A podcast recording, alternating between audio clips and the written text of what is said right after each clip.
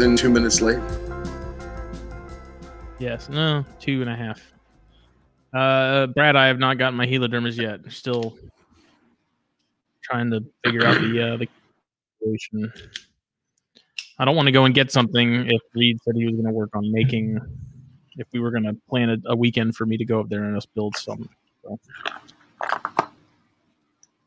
Boy, I got my new my new setup.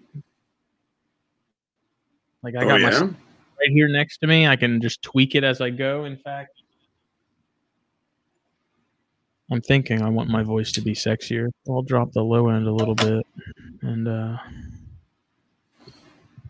then I won't sound like a prepubescent boy. I don't think you've ever sounded like a prepubescent boy. I don't know.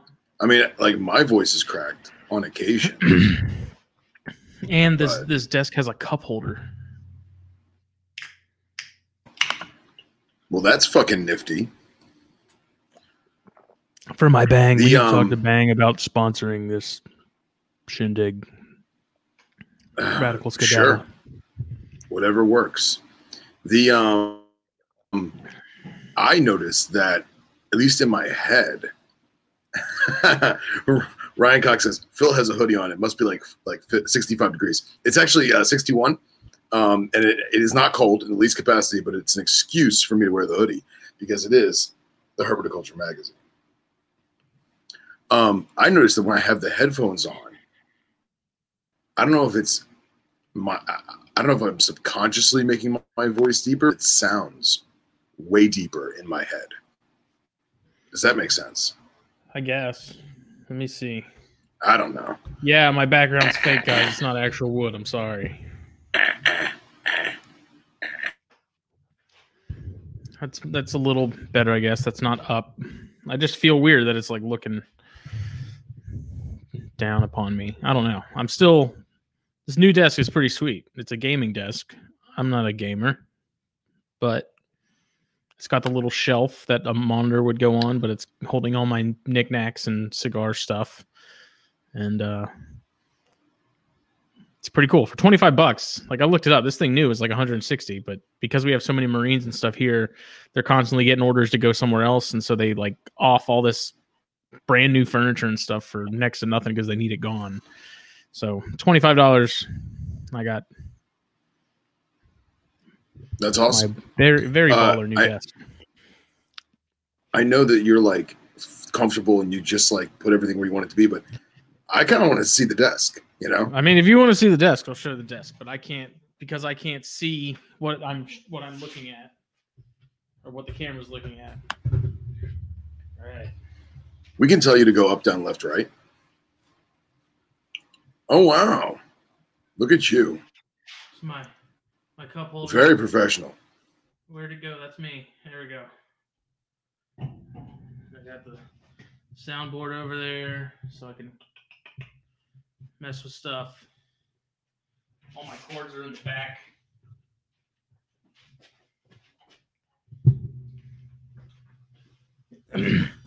and now the illusion is shattered that I'm in my garage and not uh, some fancy, exquisite cabin somewhere. That's all This camera, this camera sits cocked, and I don't like it. There we Well, go. It looks good. I like the setup. I like the spread. Cocked. He's funny. Uh, so yeah, this is episode sixty-seven of Snakes and Stogies, uh, brought to you by Puget Sound Pythons. They're right here in the comments, hanging out with us. We had them on THP last week, and uh, it was a good time. It was a good show. It was a great time. It was a great show. Great people, our kind of people.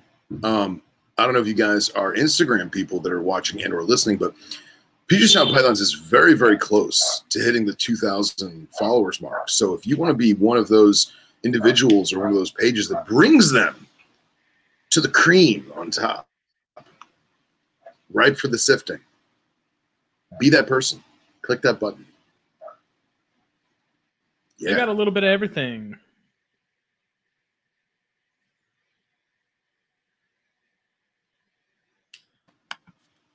That I do. So, what are we smoking tonight? As you are unable to talk because you're smoking a cigar. I am rolling with a CAO Flathead 660. Nice. They just Nice. such a solid smoke. We sell them for like eight ninety five. Flavors always. Every time I smoke these, I always ask myself why I don't smoke them more often because they're just there's every time they're surprisingly good. It's like I don't remember these being as good as they, they are. Every time. Yeah. So I was in the shop earlier today while I was out running some errands, and uh, said, you know what, tonight's a 660 night, and then I have a Cro Magnon Toro as as second second round. So, what are you smoking? Excellent. Uh, I was gonna smoke one of uh, the the leaf because it's been at least two months since I had one, but I'm down to the. Remember those intemperance I got for Carbafest? Yeah. I'm down to the last two, and I'm like, all right, it's time. Dude, those would have been smoke it. gone in like a week for me. Yeah, well, I have to savor them because I can't get them by me. They they don't they don't do Roma anymore anywhere by me. They don't they don't do flatheads either. So you need to get that son of a gun. need- you need to come. You need to come see me. That's all. I know that I know. And uh, your corn snake, uh, your Palm Beach County corn snake, uh, housed housed its first meal, and uh, I was a little worried that it was going to do the thing where it's like, oh my god, food, oh my god, I'm in captivity, ah." And it was like, oh no, that's that's going to down inside my belly right now. It was glorious, Dude, all of mine, I've- no hesitation. Like same thing. It was like they're like food is food. I don't care if I'm here, if I'm out there.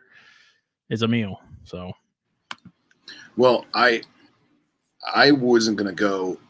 I wasn't gonna tell the story just because it's kind of gross, but I feel like it's actually a helpful concept, especially with people that are doing a small amount of field collecting if they so desire to. So, as most of you guys listening, watching know, people like myself and Justin, we have kind of a, a code of ethics in terms of field collection. Um, you know, whether it's protected, whether you're in a natural area that's to be undisturbed, you know, if it's something in someone's backyard and, and they're gonna hit it with a shovel, or you know, you don't have the ability to relocate it, or you just want to keep it for yourself and roll. As long as it's not, in my personal opinion, I don't like baby, baby, baby, but I also would never take anything that's over, you know, See, a, I want- a teenager. I want as as close to the egg as I can get. See, I'm I'm just neurotic. I want to get at least let them get the first couple meals in them on their own, you know, in the wild, and then and then I'll take them. But you know, I, I never keep adults, that kind of thing. If it looks like uh, if it looks like it's a little under the weather and it's the right size, I'll try and you know fix them up a little bit, give them water in the field, whatever. Nurse it back to health. This snake, yeah. So this snake was the perfect specimen to be field collected. It had no paras- external parasites. It looked hydrated. It looked healthy. It had spunk. You know, it rattled its tail. It essed up. It struck. I was like, this little sucker's coming home. So it had a lump in it, right? So my friends are like, oh man, look, he's got a meal. Let's uh, let's be a little careful with it, you know, because we don't want him to yak it up and it, it was probably a, a, a southern toad or maybe you know a baby bird or something. It wasn't a big lump. Well i got him home and i put him in like a little plastic shoebox just for the night because it was late and i honestly i'll be, be honest i didn't feel like setting him up in a in the quarantine area. Um and he threw up three adult brown anoles Huh. I didn't know that that animal had the ability to consume three adult brown anoles. I mean, they're Because pretty the thing's all- streamlined. Yeah, and it didn't look like it had like a giant mass in it. It just looked like a little lump right in the middle. And it, one of them you could see was like rolled up in a ball, like it had been rolled up in a ball. Uh, they were all fresh. They were all undigested. So it must have ate those minutes, if not hours, before I found them. And I just I thought that was fascinating. You know, just hmm. their ability to to do that. And of course, I gave him a few days to calm down and relax. And then I gave him his food, and he's happy. He's good.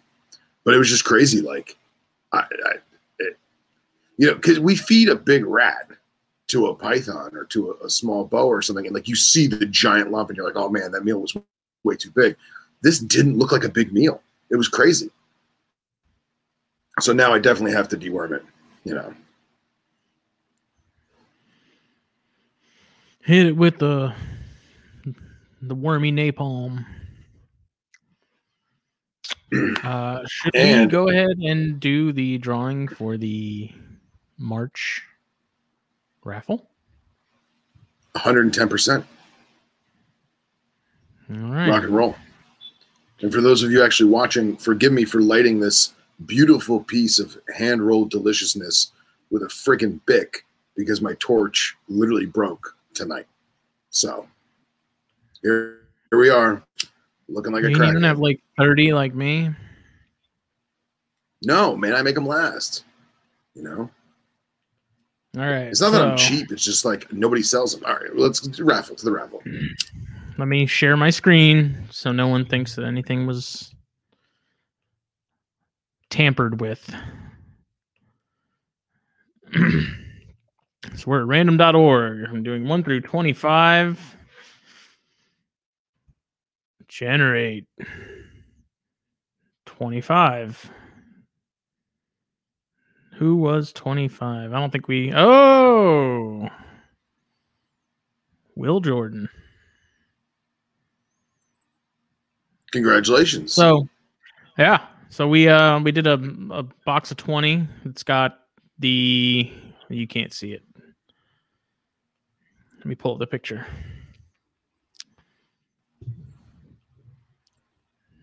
Damn it. McIntyre's in here talking smack. one ring to rule them all, McIntyre.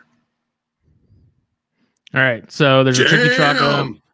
a Sin Compromiso from Dunbarton Tobacco and Trust, a Norteño from Drew Estate, a Reserva Don Carlos uh, from Fuente, two Bacas, two Fuente uh, Hemingways. Um, I get since we're benefiting the Asclepius Snakebite Foundation, I figured some Cameroons would be a cool addition, but I didn't want to do all Cameroons just because of how delicate that wrapper is. So Bacas, Arturo Fuentes, um, two Roma Craft Cro Magnon Toros, two of the Aquitaine Coronas, two Neanderthal HNs, two Guardian of the Farm JJs, a Liga Privada T52, a Liga Privada number nine, and two My Father Connecticut's. Hell of a spread. Hell of a spread. Where's the acid blondie? and I love how, you know, with the foundation in mind, it, it's all it's all African. Uh, what's the word I'm looking for? African ambiance.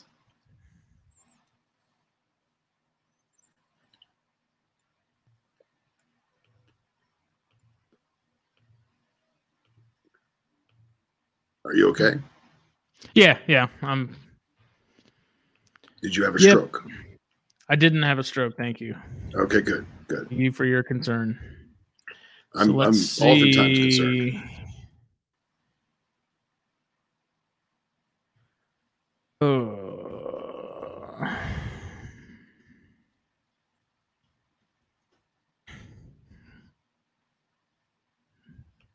probably help if I could type in the uh, password right. Yeah. Yeah, that would do it. All right.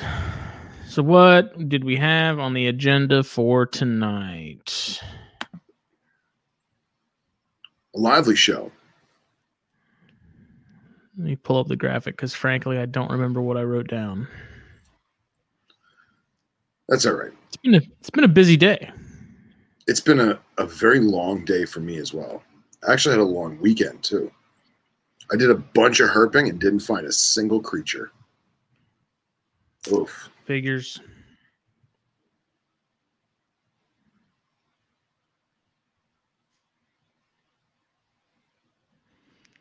So we raised sixty bucks. for the Asclepius Snakebite Foundation. Nice. Not a ton. Uh, it's still Better than uh, nothing. Better than nothing, you know. Mhm. Let's. And to be honest, like, like that, that 60 bucks goes a long way in Western Africa. It really does. hmm You know, whether whether it's paying for fuel to get from, you know, site location, hospital, you know, local tribes, or it pays for some meals for some folks that are volunteering their time, saving lives. You know, 60 bucks to us is a handful of Starbucks cups of coffee, but 60 bucks in West Africa can, can go a long way. Even if it's just one tank of gas, you know, just to get anti-venom and knowledge out to remote areas where people genuinely need it. So it's awesome.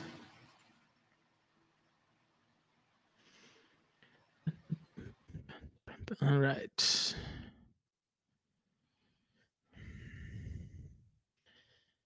So uh, the first thing that I had talked about was uh, that I had written down was small batch versus large productions. So I thought this was kind of an interesting topic to touch on because there are some parallels um, in snakes, like reptiles and cigars. Um, Of course.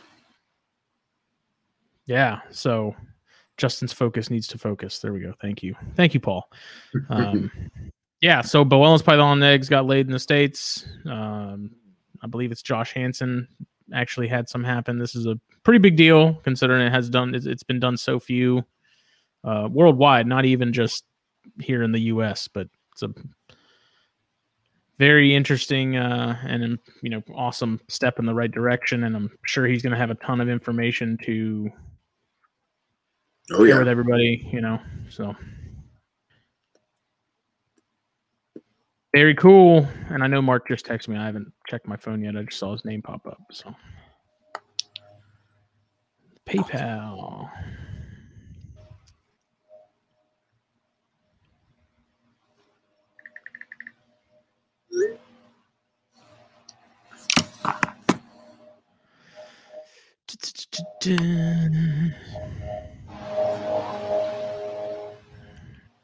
Phil, free Phil. f- f- Phil.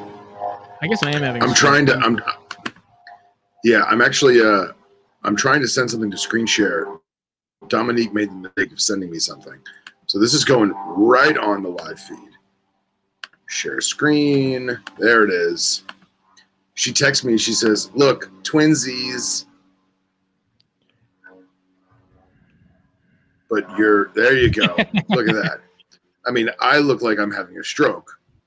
She looks adorable with her handlebar mustache and her chondro python hoodie. Love it. So yeah, so for those of you who are unfamiliar with uh, the Snakebite Foundation, Dominique says, "Who wore it better?" Uh, definitely you, my dear. Definitely you. Um, for those of you who are unfamiliar with the Snakebite Foundation, um, Snakebite Foundation is a, a group of individuals, mostly from the United States and Europe, that travel to West Africa, majority of sub-Saharan Africa, and uh, they're educators on snakebite and treating snakebite in the field.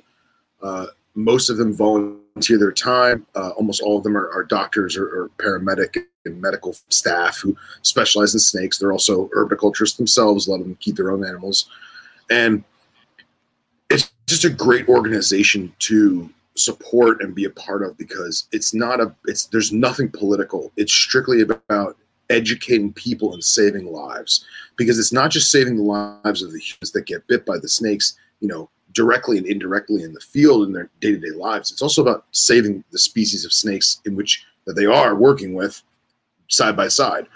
You know we farm in their environment. We live in their ecosystems.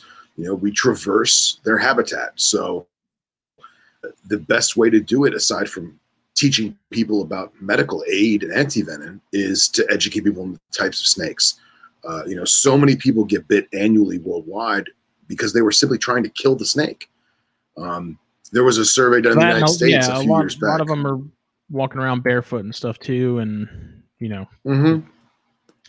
stuff happens. So, so uh, ASF is actually doing a, a lot of literal ground, boots on the ground, grassroots work, educating uh, schools, hospitals, medical facilities, and and local small batch suburban tribes that you know they they still get water from a well.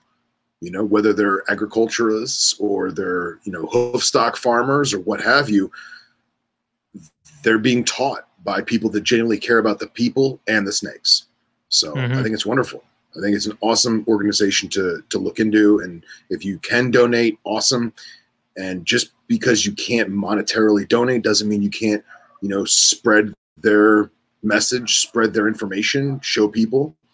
Um, Justin was kind enough to put the link in the on uh, Facebook Live and just check it out, man, because they're awesome people helping other people, helping snakes.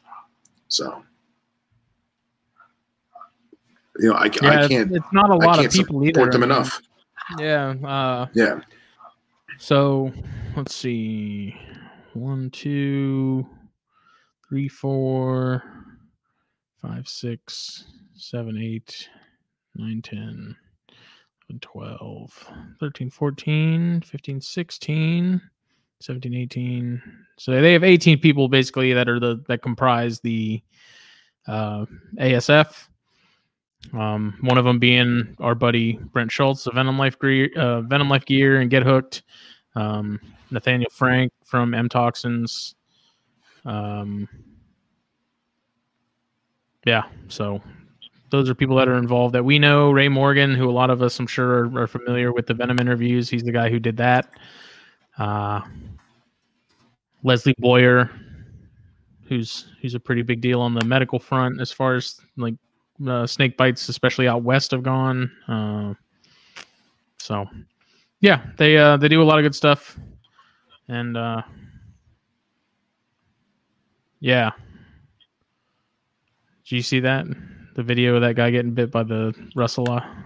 I did. It was, it, it just wasn't good. You know, it, it's just videos like that always bother me because it's a combination of you, you're asking for it. You know what I mean? You- You're just asking for a bad thing to happen. Um, you also think about there's a high probability that snake's life ended after that incident. So aside from the guy getting bit and possibly facing death himself or major bodily harm, the snake's got a high probability of being killed or dying because it's going to be put in a scenario where it can't live its best life. It's going to get shoved into a jar or a basket where it's basically going to be deprived warmth and food and water. Or the stress of biting a human is a really big deal for a lot of snakes. And a lot of times the stress of that, the trauma from that will cause a, like a little chain reaction and the snake's not going to eat it's not going to drink and it, it could be it could be mean the death of the animal or it could just be killed at the hands of humans you know which is Yeah. sad so I, think it's hilarious where you've got one guy that's shining this flashlight in the viper's eyes trying to distract it and they just they just don't know any better but at the same time they know more than enough to hold it by the tail. He's going to try and grab it behind the head. And it's just, that's not how you do it. You just leave it alone. You know, get a broom, sweep it out of the house, whatever. This was, this was pure showboating. And we'll never know the tragic end of it. But that's not the snake you want to get bit by. It's uh, that's one of two videos where we've seen a Russell's viper levitate Legitimately And, le- levitate. and do things that that most people don't think snakes would do. But Yeah, I was actually I talked to Scott Eipper tonight for probably about an hour, and uh, it's one of those things where when when Scott Eipper calls you, you you you, you can't say no. You, you have to talk to him. You Right. know what I mean? And I, I'm blessed every conversation I have with him because the man is a legitimate textbook of knowledge. So we were actually talking about um, handling techniques, to manual. we are starting to cold. Um, nobody drink the Kool Aid. Um, you know, we're talking about manual manipulation and right, manual manipulation and uh, body language from the snake, body language from the human. At the same time, we talked about uh, learning the mechanics of the species you're working with.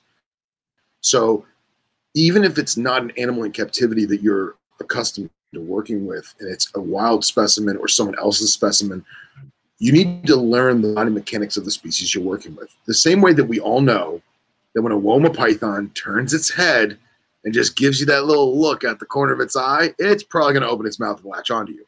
Um, we learned that because we've been bit by Woma pythons, you know, or our friends were bit by Woma pythons, or our friend said, "Hey, watch out! You see that look? He's going to grab you." Um, yeah. Just learning the learning the mechanics of each species, and going in line with what you're talking about, Russell's vipers levitating. Um, you know, Scott was telling me that he had a, a brown, a textilis that he used to for lack of a better word, showboat with, you know, for for educational purposes. And he would hold the brown. It was a long enough brown that he could hold it by the tail, which would be just enough body for it to be s up on the ground. And that that traditional high speed elapid, you know, Australa- Australasian elapid where it's going to launch out, right? He would do the uh, the snake charmer thing where he would wiggle his knee back and forth, keeping the snake's attention. So the snake would lunge, and the majority of the time, Browns, they're not always going to have an open mouth. It's going to be a lot of bluffing, right? It's going to be a bluff strike or a, a, mock charge, if you will, because their goal is to get away. Their goal is not to bite you. They don't want to injure their mouth. They don't want to waste their precious venom that they work so hard to make. So a lot of times it's bluffing. Well, when you have the snake by the tail, Scott knows just enough of the body mechanics of himself and the animal where he can pull the tail backwards, limiting its quote unquote strike range and at the same time putting the snake off keel so it doesn't have the full amount of balance and yeah it looks good it looks showy and you're seeing the snake s up you're seeing the snake strike but at no point does scott ever put himself in in a harm's way because he's learned the body mechanics of, of the species and i say the species because he's telling me that you, I've, I personally have never seen a tiger snake in person, an Australian tiger snake, Notechis. He's obviously worked with thousands, if not tens of thousands. So he's telling me that you physically do not do that with a tiger because by you lifting up on the tail and putting that animal off keel, you're actually giving it inertia to raise the bottom, the back, back half of it up. And it's all it's mm-hmm. going to do is turn around and latch onto your hand. And it's just that that just goes back to the student of the serpent. To learn the mechanics of the species we're working with, it's harmless or venomous or what have you. There it is, student of the serpent um, because it's going to make us better uh, enthusiasts. It's going to make us better keepers. It's going to make us better handlers. Um, and that just goes to show you that you don't hover around Daboia. You just because we, we jokingly say that they're going to levitate, but they fucking jump up and levitate off the ground like a magic carpet. And before you know it, you got venom in your veins. I mean, so, we all saw it with that that one. It was the one during daylight with the guy with the the Pillstroms, I think it was, or Hook. Yeah, and uh, yeah. I mean, I I wouldn't have even seen that thing going as far as it did, but sure enough, dude, it just yeah floats. Yeah, but then you also look at the scenario, and you look at the um, what's the word I'm looking for? You look at the set, right? The setting. You look at the, where they mm-hmm. are, what they're doing you don't know how long they were provoking the snake. You don't know what's been done to the animal prior to this video being recorded. And you don't know the, the surrounding scenario, right? So for me, especially with Daboia, all of the Russells that I've worked with over the years, excuse me, we go very slow. We go very calm. In fact, I've only tailed maybe two or three Russells in my entire life because they were big enough for me to tail, and they were calm enough in the scenario that I had where I'm I don't want to say I put them at ease. They were still agitated and defensive, but mm-hmm. they're not lashing out, thrashing around, and I wasn't also trying to grab them with pillstroms. So it again goes back to knowing the body mechanics of the species and knowing your surroundings and how are you going to address the scenario at hand. Uh, that, that that both videos was just a shit show. it was showboating. It was look at me, I'm going to catch this big giant nasty viper, and the viper caught him. And then the other one was look at me, I'm going to grab by the head and show everyone how cool I am, and it did not end well. My cat At with reflexes. Yeah. And then, come to think of it, there was that other video of the guy free handling the Russells, the little baby Russells. Do you remember that? Oh, I don't. That was, I think, that was the most cringeworthy of all of them because that was maybe uh, maybe a year ago or eight nine months ago.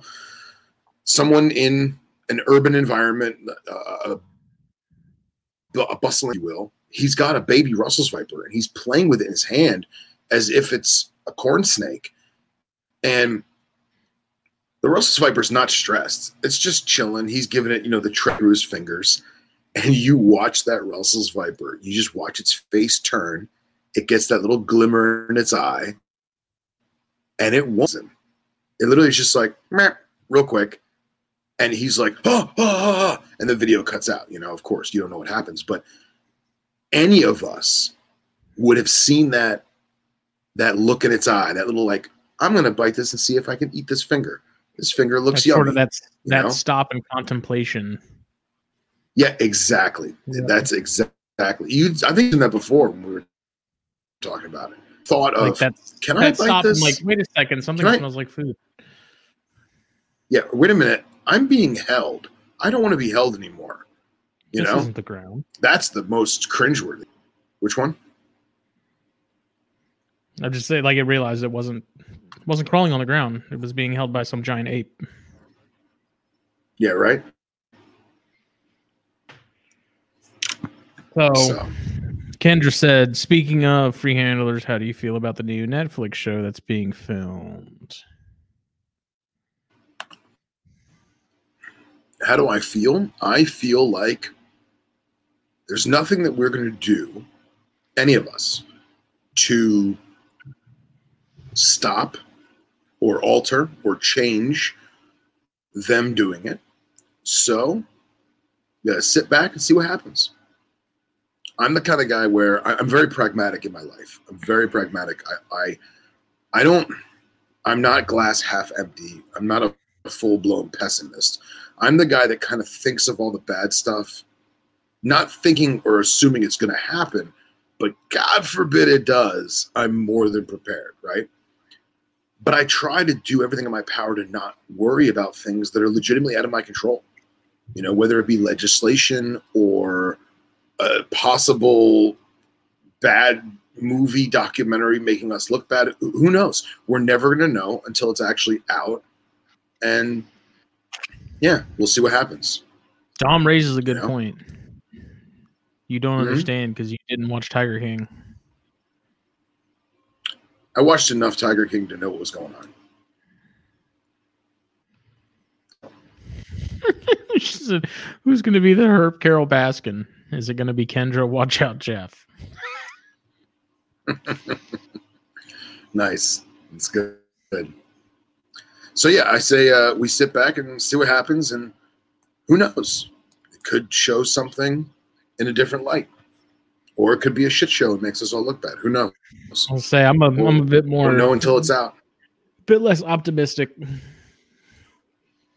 Yeah, but uh, again, I'm not going to lose sleep over it. I'm not going to raise blood pressure over it. We'll see what happens. We have no idea. Now, Netflix doesn't have the greatest track record of making people look good at all in their documentaries, but we'll see what happens. They're going to be entertaining the masses at our expense. And if something severe happens to the hobby, the masses won't care. The masses got their their one season of that wacky show with the wacky people, and Mm-hmm.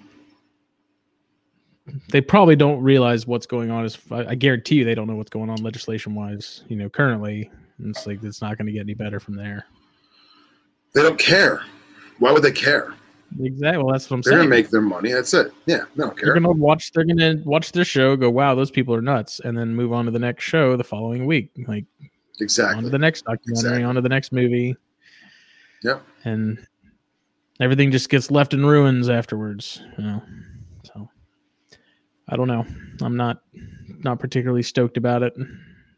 Who knows when it's even No. going to be a thing? It could be a year from now. It could be two years from now. Whatever. Who knows? But Well, do you remember how I said that we were next?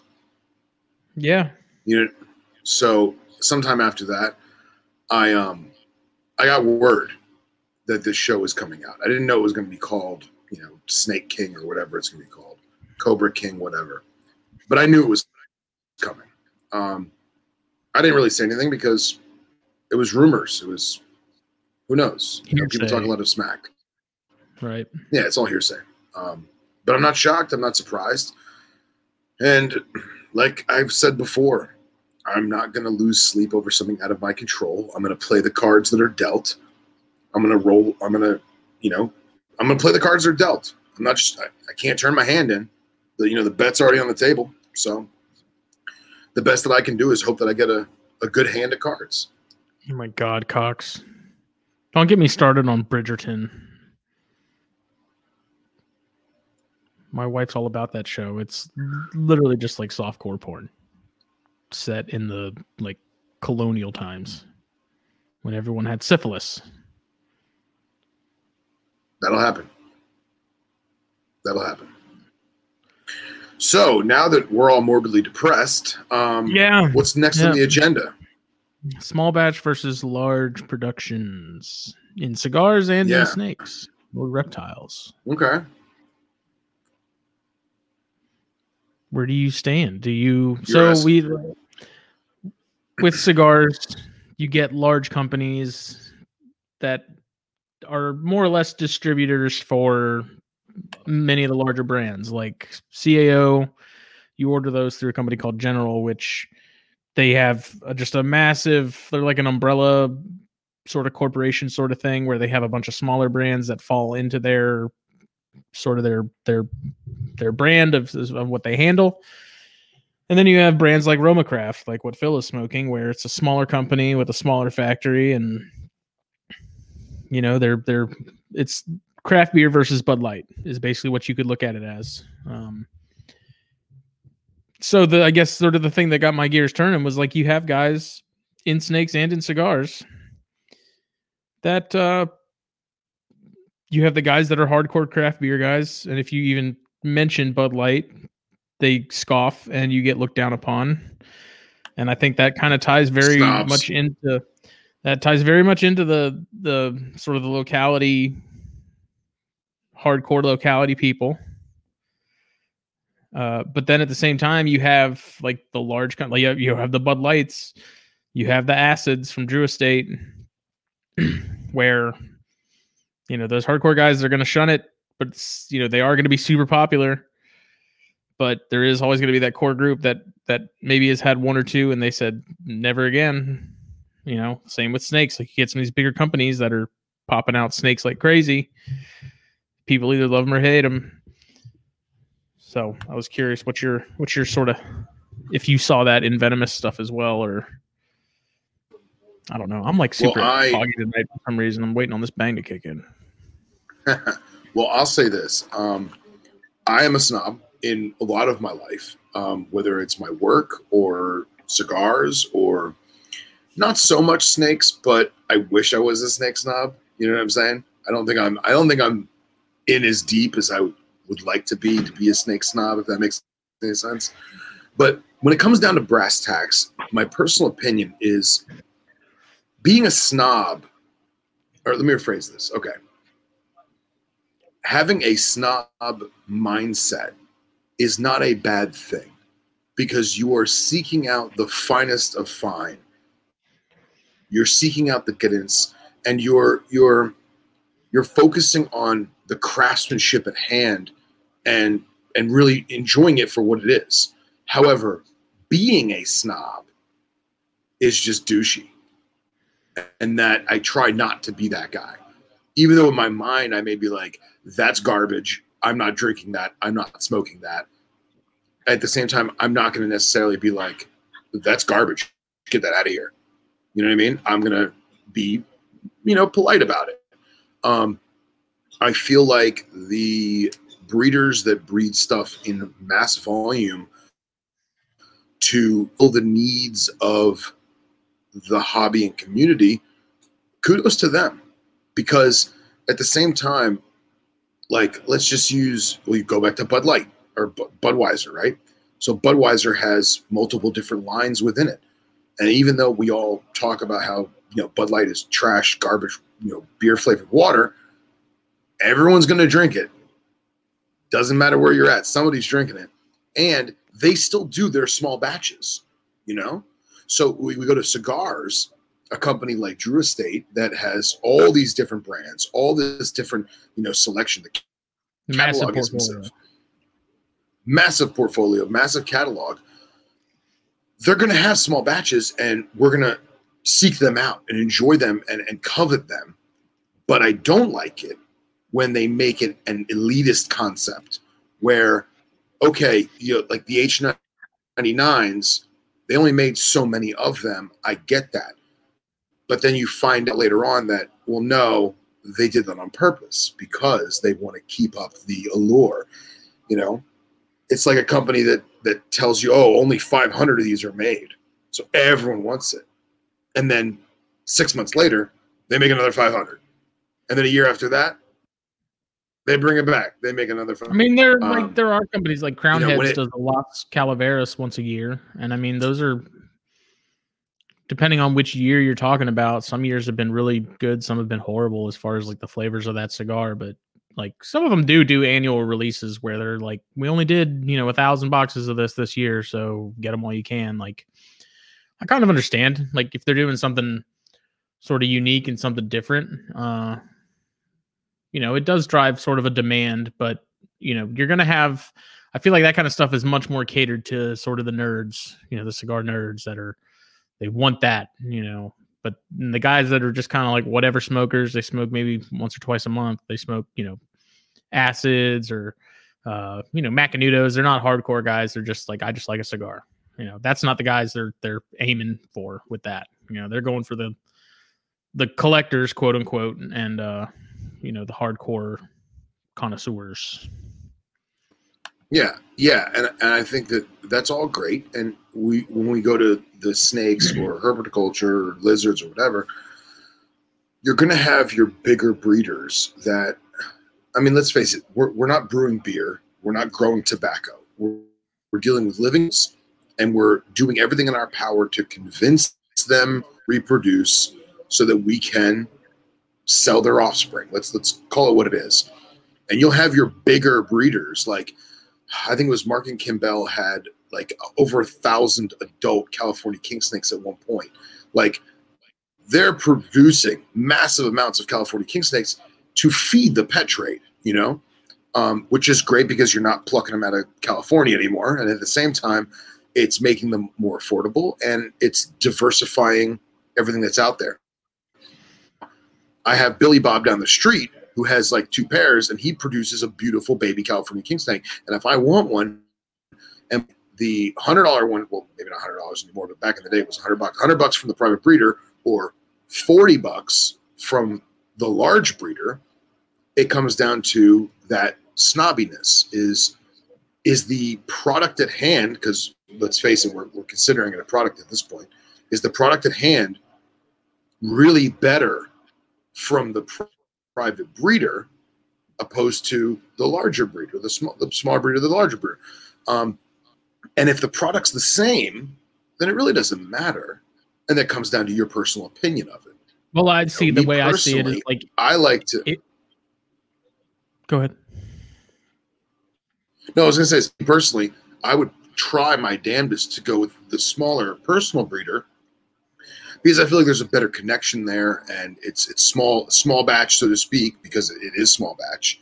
You know, it's mom and pop opposed to chain store, and I want to kind of support that person. But at the same time, that doesn't mean that I don't want to support the other company or the other people. Does that make sense? Yeah, I mean, I, I so look at it a little differently. Like I see it as so you have the people that have the thousand thousand king snakes that they're cranking out to fulfill wholesale orders, whatever. but that one person that's only has uh, 10 pairs but they're focused on one phenotype or you know two or three phenotypes out of that group. You know, they're really putting a lot of effort into bringing out certain traits, and they've been grinding at it for years and years and years. Like, again, I think it's catering to different hobbyists. You know, you have the guys that are looking that want that that crafted sort of uh you know line bred animal and then you have the people that are like i just want a Cal king as long as it's black and white i don't care you know and it's it's That's true. you're always going to get I, I see it in cigars all the time at the shop you know you always get people that come in they don't they haven't smoked a ton of cigars um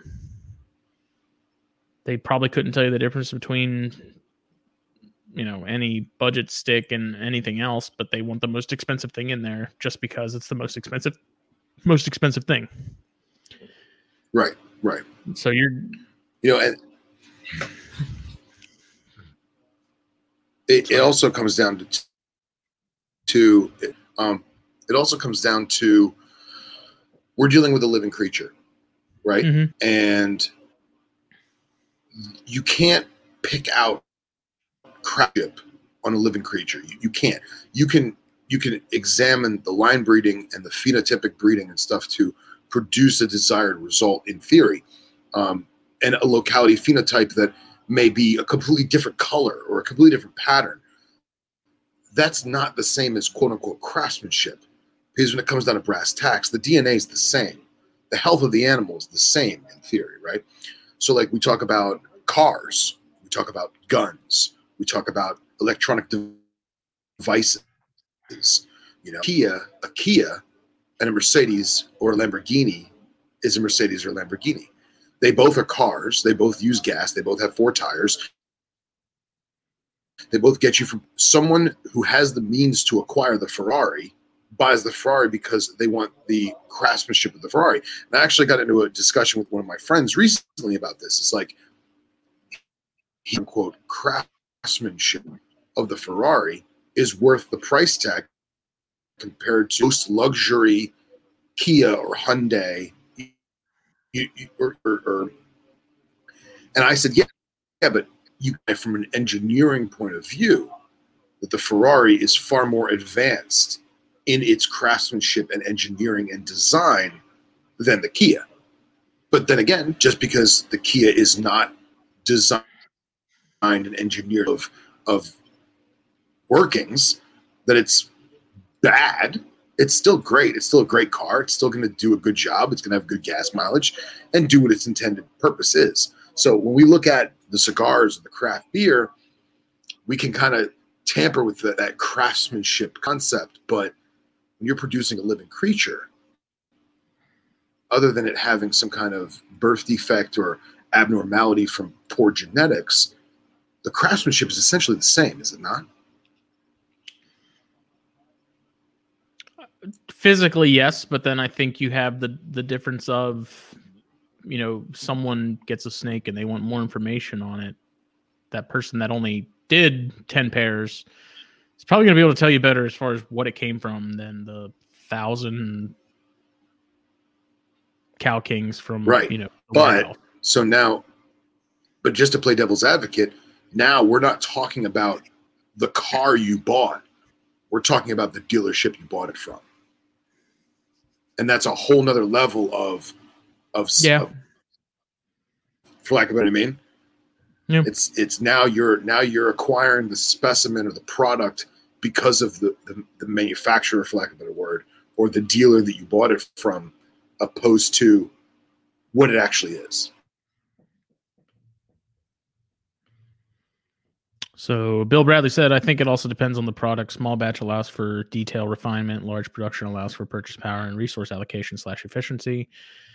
Uh, not you, Henry.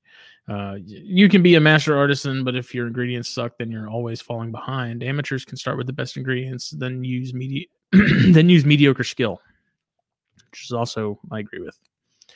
Uh, I mean, I think chondros, I think, are a great example of this. You know, you have the guys that are focused on the blues, the Tigers. Uh, yeah, I mean, here we go. Bill said it too. He said this is wild caught versus CB Biak. An artisan can work a wild caught green tree and amateur gets a captive bred and both get beautiful green snakes, which is true. Uh, and that's I guess why you see the, the price gap. Um, I don't know. I, I should have wrote down my my thoughts earlier when I thought about this to talk about it because I feel like I'm forgetting something. But I don't know. I'm I'm fuzzy right now for some reason. I don't. I, I don't think that. I don't think being a snob is a. I don't think having a snob's mindset is bad. I think being a snob is a little uncouth, but I don't think thinking like that is wrong. Um, I also think it comes down to the person purchasing it. You know what I mean? Mm-hmm. Um, if you want something, you're going to weigh out and do your research and say, okay, well, I could buy this animal from this person. I could buy that animal from that person. I could buy this animal from this breeder. Which one suits my needs best? And it really comes down to a matter of personal opinion, a matter of personal preference. It's not like there's only one person breeding chondros, you know? We're at a point right. now where there's lots to choose from. You know, do I want the locality specific stuff or do I want the designer? You know, it's a mutt when it comes down to brass tacks, but it looks really cool or it has the potential to look really cool. So, to each their own. You know, it's up to you. It's up to what you like. That, that, that word mutt always drives me crazy because I don't know about you, but to me it implies ugly. Okay. Like I always I think about see, it. I don't think mutt as ugly. See, well, I get it from carpet pythons because you see mutt carpets, and a lot of times you see it in the groups, and it's people saying, "I just got this off Craigslist. What is it?" And so I don't know. Maybe I've I've built my own sort of mental association of like mutt means subpar aesthetically. Um, okay. But it's funny when I hear you say that in terms of green trees. My first thought is there's no such thing as a mutt in green trees because they're all awesome. But right, I've but seen see, some I'm not mud using mud that were not anything to write home about. Right. Now, forgive me for you. I'm using the word mutt not in an ugly way or that the animal is subpar. I'm using a mutt in the stance of it has multiple different lineage that cannot be traced to any one specific, you know, original point. You see what I'm saying? So if I take a Biak and a Lereh That's and a Jayapura, it up a little bit, I think. And no, and uh, look, I have I have five different green tree locals. They're all s- slopped together. You know, eh, eh, how do I phrase this? It's not ugly because it's not. How do I how do I do this? Try not to get. All right, hold on. Let me let me let me formulate this sentence. Okay. All right. I take I take a I take a lager from Pennsylvania. I take an IPA from California. And I take a stout from Florida. I pour them all in the same cup. It could taste delicious. It could be it the wonder beer. And I, I just humor me for a minute. It could be the most delicious thing you've ever had. But there are people that drink it because it's not just one of those things. That make sense? I guess. And that comes down to personal opinion. It does. I don't know. It's just you hear people use opinion. it. You hear, you hear people online say, "Oh, it's a mutt." Like to me, that it just yeah. it's been used in a in a connotation now that just makes it. The word "mutt" just seems, I guess, derogatory is the word where it's like Right, but all right. So, and the reason why it's derogatory, and Henry, please correct me because Henry's the dog guy here. In, from my understanding, mutt was a derogatory term for a dog that was a breed cross and not of pure breed. So, you know, the Jack Russell from the neighbors came over and bred with the, you know, million dollar poodle, and all those puppies are now worthless because they can't sell the puppies for a million bucks a piece because they're not pure poodles. That doesn't mean dogs are ugly. It just means that that elitist, that snob, like we talked about, cannot sell or show or whatever those those quote unquote oh, supposed to be purebred poodles because now they're crossed with Jack Russell Terrier, and vice versa. So I'm not using the word mutt in a derogatory stance of oh it's ugly because it's a mutt it's a hybrid, it's a whatever. I'm using in the stance of it's not the locality specific, it's not the breed specific because it's been crossbred. I don't know. Just my thought.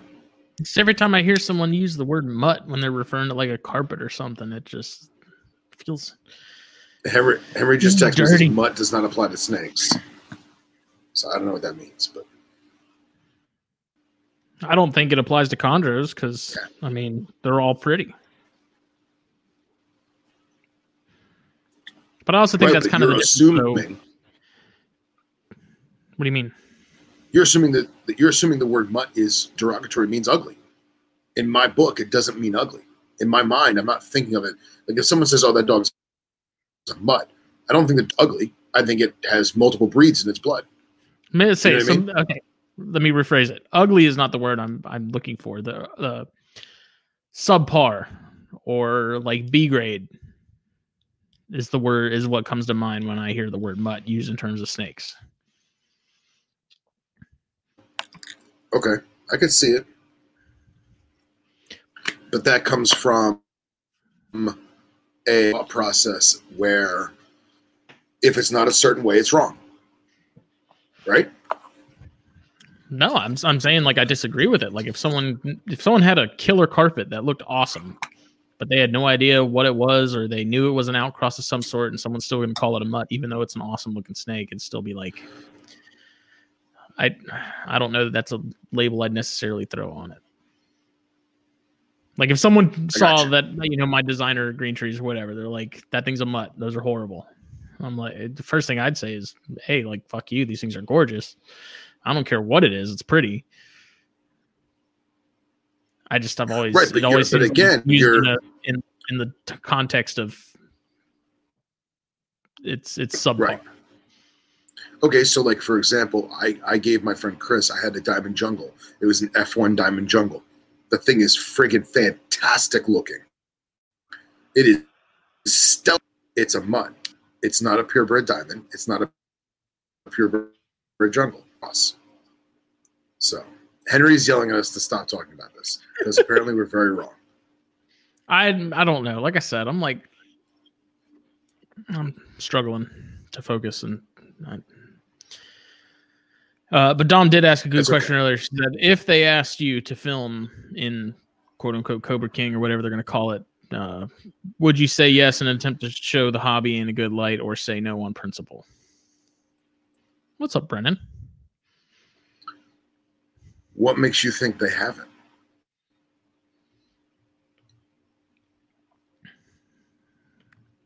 They haven't. I'll just be honest. They haven't. Um, I uh, I get asked a lot of questions about the stuff that we do, the stuff that I do, um, from people that don't know anything about it. Um, and I never turn down a question. Like that old saying, "There's no such thing as a stupid question." Um, that's the truth because if you don't ask, you'll never know. So I get asked questions all the time. Uh, coworkers, customers, friends of friends, you know, family mem- members, all kinds. It's usually the same questions. Oh, did you let him roam around your room? Like, no, like I have cages, like that kind of thing. Um, well, you just pick them up, right? You just hold them. So it's tough because where they're filming this thing you have no idea how they're going to twist it. You have no idea what they're going to make you look or how they're going to make us look. It makes you extremely apprehensive. It does.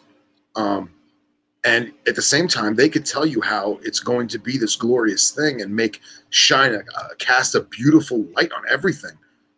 They could be full of shit, but you signed that contract. So I would have to evaluate the questions that were being asked to me.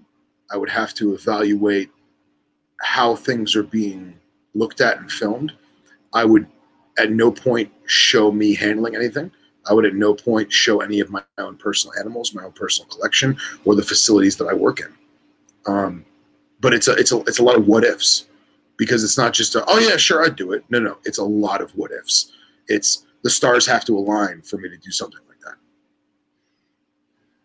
I don't know that I'd entertained it at all. I mean, it's been pretty well documented, especially with like Animal Planet and stuff. Uh, I remember someone did a, it's either on a website or a forum post about whoever it was that was doing the Fatal Attraction show on Animal Planet.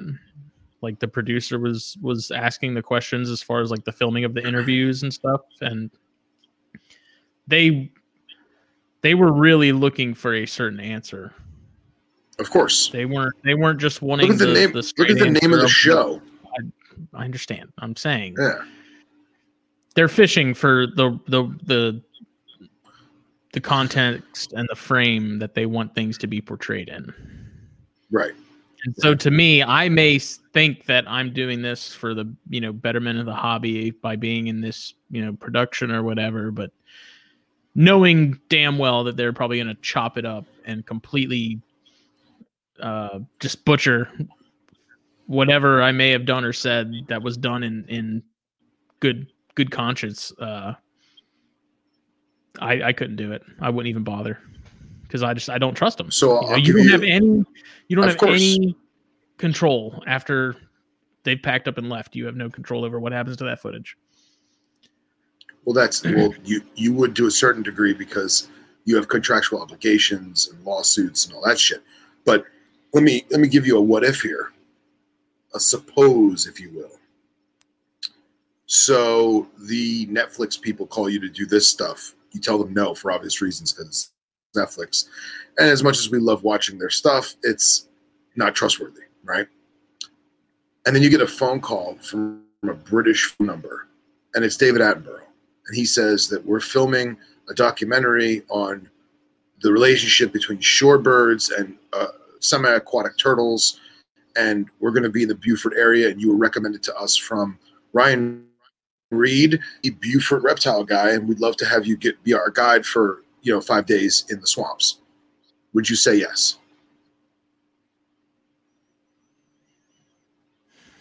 I'll answer myself 100%, 110% yes because you look at the differences, the the probability. You still can't trust them. You still can't trust them. You're still going to have a contract. You're still going to have, you know, the ability to to have liable situations, right? The people and the way that it's filmed from the track record gives you a better feeling that it might not be all that bad. Plus, you get to meet David Attenborough, and that's going to be cool as hell. But it comes down to who's doing what it's a what if scenario. You can't answer it until you're put in that exact predicament, you know? I don't know. They, I mean, even, like Reed is a good good example. He was National Geographic did that that show on the the snake preacher people, Yes. and uh, one of those episodes they went to the Columbia show and they were wanting some some rattlesnakes and copperheads, I believe it was, and they went to Reed's Yep. table, and there was this. You can find it on YouTube. I'll actually have to hunt it down, but. The guy comes up to the table with the film crew and everything and says, like, "Oh, you know, I'm one of the the preachers that handles the venomous snakes, and you know, I'm looking to buy this and this. And in typical sort of reality TV fashion, they sort of chop it up and make this quick cut sort of sound bite course. where, you know, and uh you know, you could tell Reed was having none of it. He wasn't a jerk or anything like that, but it's kind of funny. Like the last frame is like Reed turning and walking away, and they made it seem like Reed just kind of like stopped talking and just kind of left. Yeah. Which I think we know that Reed wouldn't do that. Reed's not that kind of guy.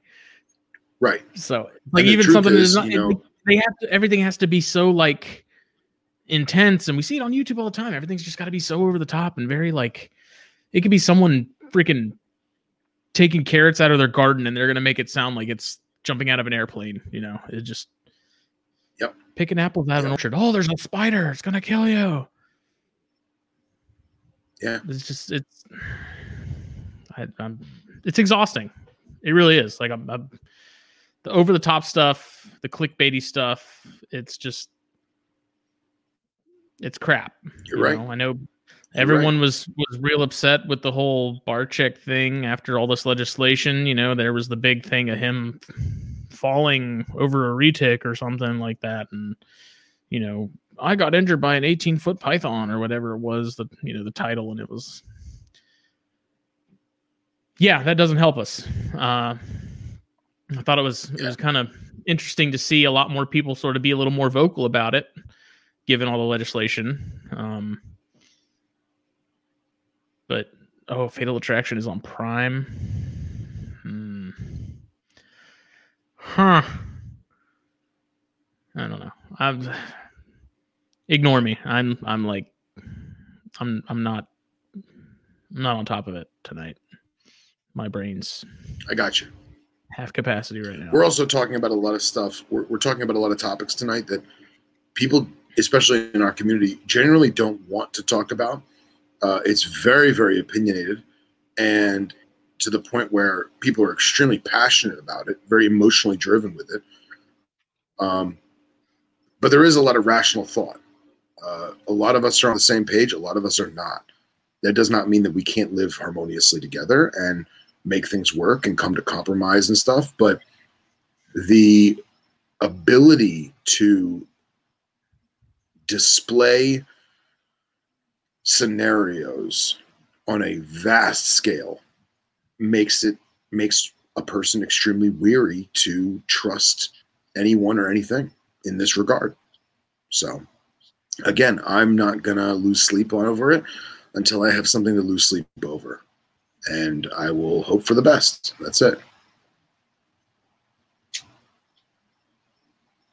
So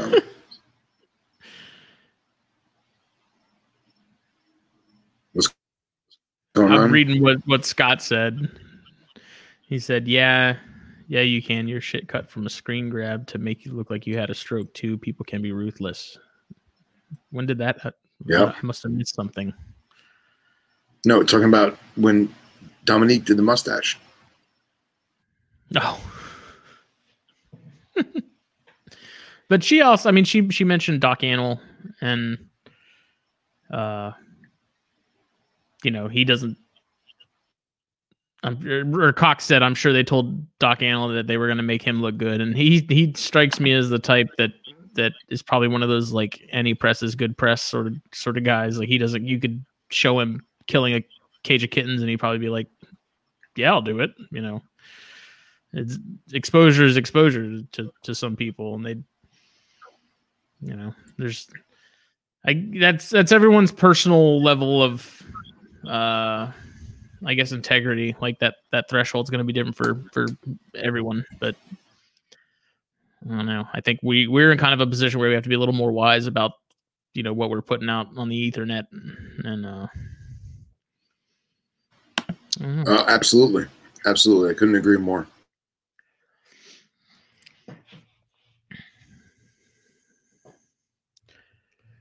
Oh, but anyways, I also since the five herp room must-haves have, has been such a a regular it's been a regular piece in the magazine now for a couple issues and I I really like doing that piece cuz I'm always interested to see what people are using, you know, cuz that's a good way to get ideas and you know improve your your husbandry or you know things to make life simpler, make life easier.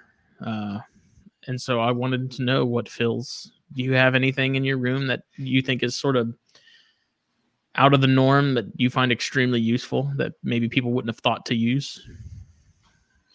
Um, well,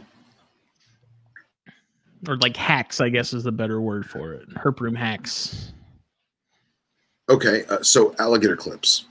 Everybody knows what an alligator clip is. Um, I have very large, very hard to close spring spring Things that'll like steel. break your hand just trying to open them. Right. I have those. Um, I use them way more than I ever thought I would. I have ones that hold heat lamps up in the air. I have ones that I use for bagging snakes. Um, I have ones I use for you know holding the holding a garbage bag up if I need a, a bigger garbage bag if I'm changing a bunch of substrate. Mhm. You know those those those metal clips are very very helpful. Um, uh, having extra containers to contain an animal.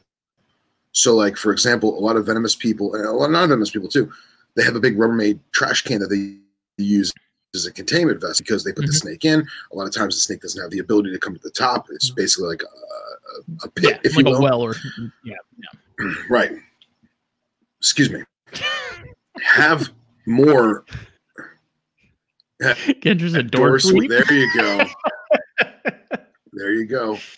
Door sweep. Cough, cough, so, Justin. right.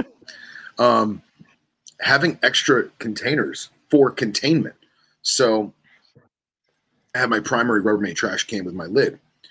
But if, if I got a Coke, it's squirrely. I have other containers that maybe are not as large or as you know readily available. I may have a container that's up on a shelf. I may have a, a big uh, Sterilite bin that I use for soaking and spraying down certain species. I may have that off in the corner, but it's still within grabbing range, or I can use a hook or a set of tongs, depending on what I'm doing. Grab it with the hook, slide it towards myself. Now I have a second container because it, the snake may not want to stay in the garbage can or it may not want to stay in the Rubbermaid tub, and then you have to put it in your garbage can or how, however you do it. But have multiple avenues uh, of containment because you may have to abort one container for another container. You know, the lid on that deli cup may have cracked, and now you're like, oh crap, that lid's broken. Well, where's the lids? Well, have another one handy. Um, um, I like having a mister, a sprayer, like the with the long stem, right? So it's a gun with a long nozzle and then a very long cord that goes to a, a, a small tank, right? A small container. like water, the, the ones people use for like pesticides and fertilizers and stuff? Yes, yes, exactly. That's exactly what we're talking about. That thing is so helpful because I can crack the cage open, mm-hmm. slide that, you know, 14, 15 inch nozzle into the cage, mist when I want to mist. It has it's, it's made of plastic that's bendy or rubber that's bendy, so it has yeah. some ply, some some give to it, um, and I can keep a safe distance mm-hmm. and still make it rain in the enclosure, or I can reach it in and fill a water dish with it, and only have the cage cracked open a centimeter and a half. So those are actually very very helpful. Um, a dustpan, a normal dustpan. Um, I love using a normal rubber dustpan. I use it to, to pick up large clumps of mulch or you know soiled substrate. Mm-hmm. Um, I've used it to uh, smoothen out sand, um, and I use it to sweep the room up. You know, obviously I'm sanitizing it when using it with animals and stuff like that.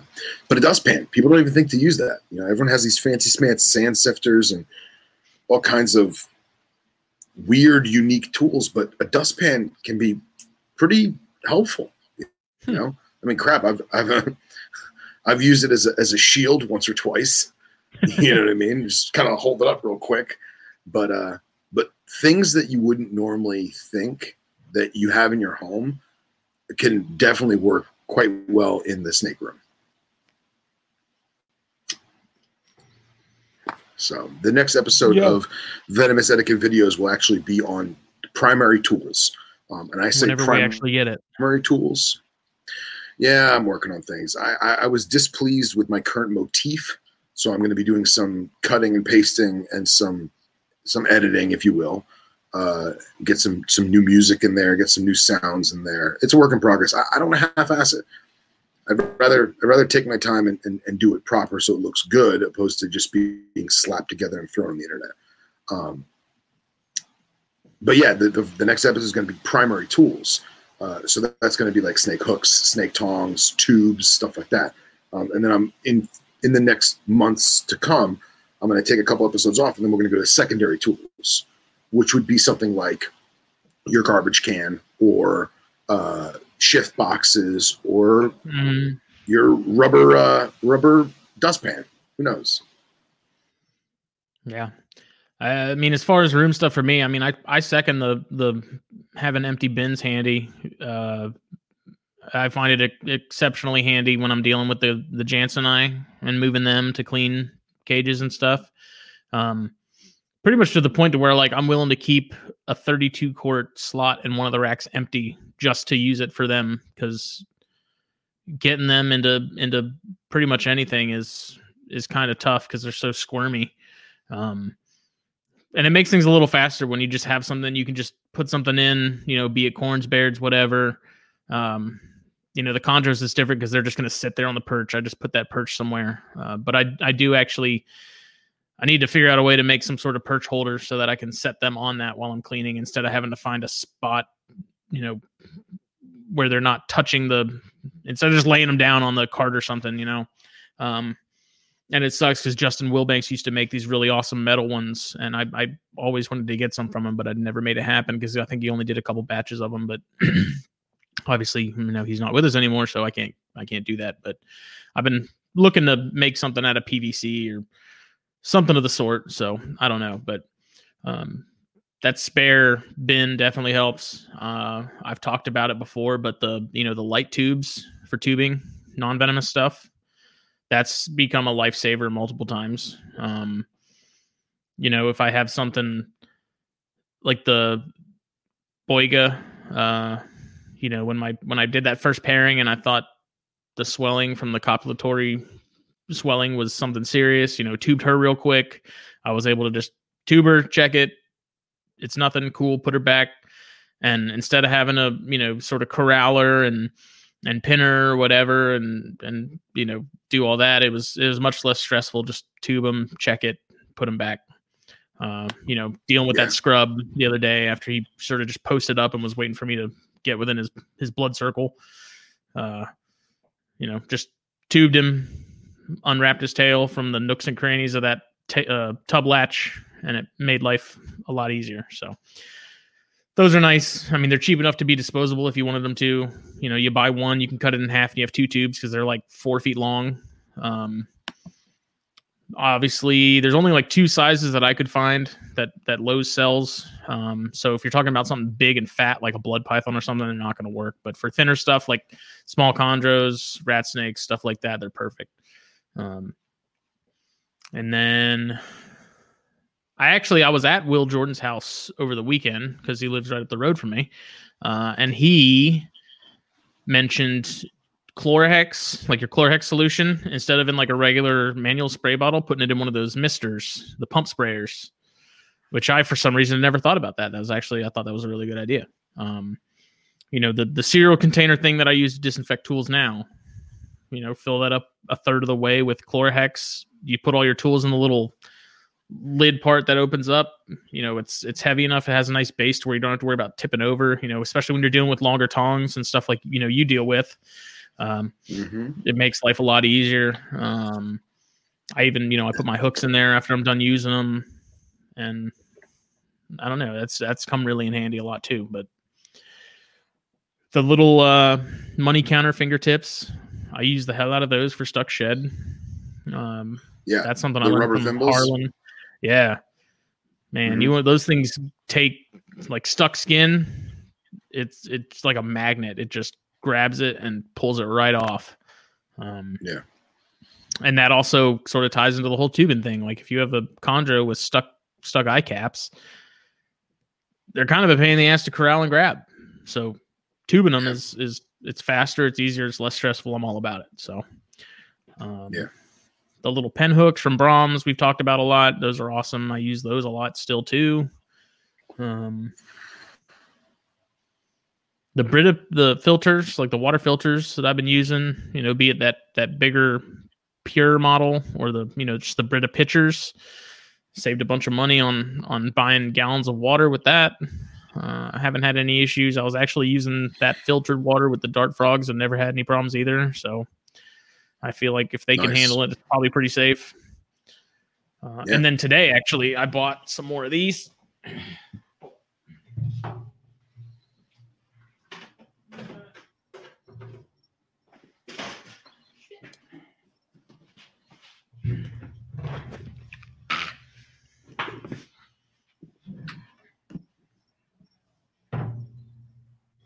Justin is getting a plastic container Sorry. of some sort. I am. So I've talked about these with some of y'all in like private chats. At Walmart sells these little Systema. It's like a lunchbox, basically, is what it's made for. Is like food storage. It's a little mini like gasket box. Oh wow! So this size is this is a three liter, and uh, it's got two little latches and then I take my 116th size drill bit and put a tiny pinhole in each corner. And then on this, because this is a bigger tub than what I used previously, like it's deeper, um, I went ahead and put two on the top. And so that's kind of enough to the depressurize things a little bit because obviously if you have it completely sealed up, those eggs are generating heat and stuff. Uh, you know, you're going to have a difference in air pressure and stuff inside. So that kind of helps decomp things a little bit. Um, sure, sure. But these things are awesome. I mean, six bucks at Walmart. I just put APS in the bottom, the uh, light diffuser, and then some some spag. And this is what I've been doing for the Boiga, and it's been working great. Um, I rolled with this bigger model because the other one is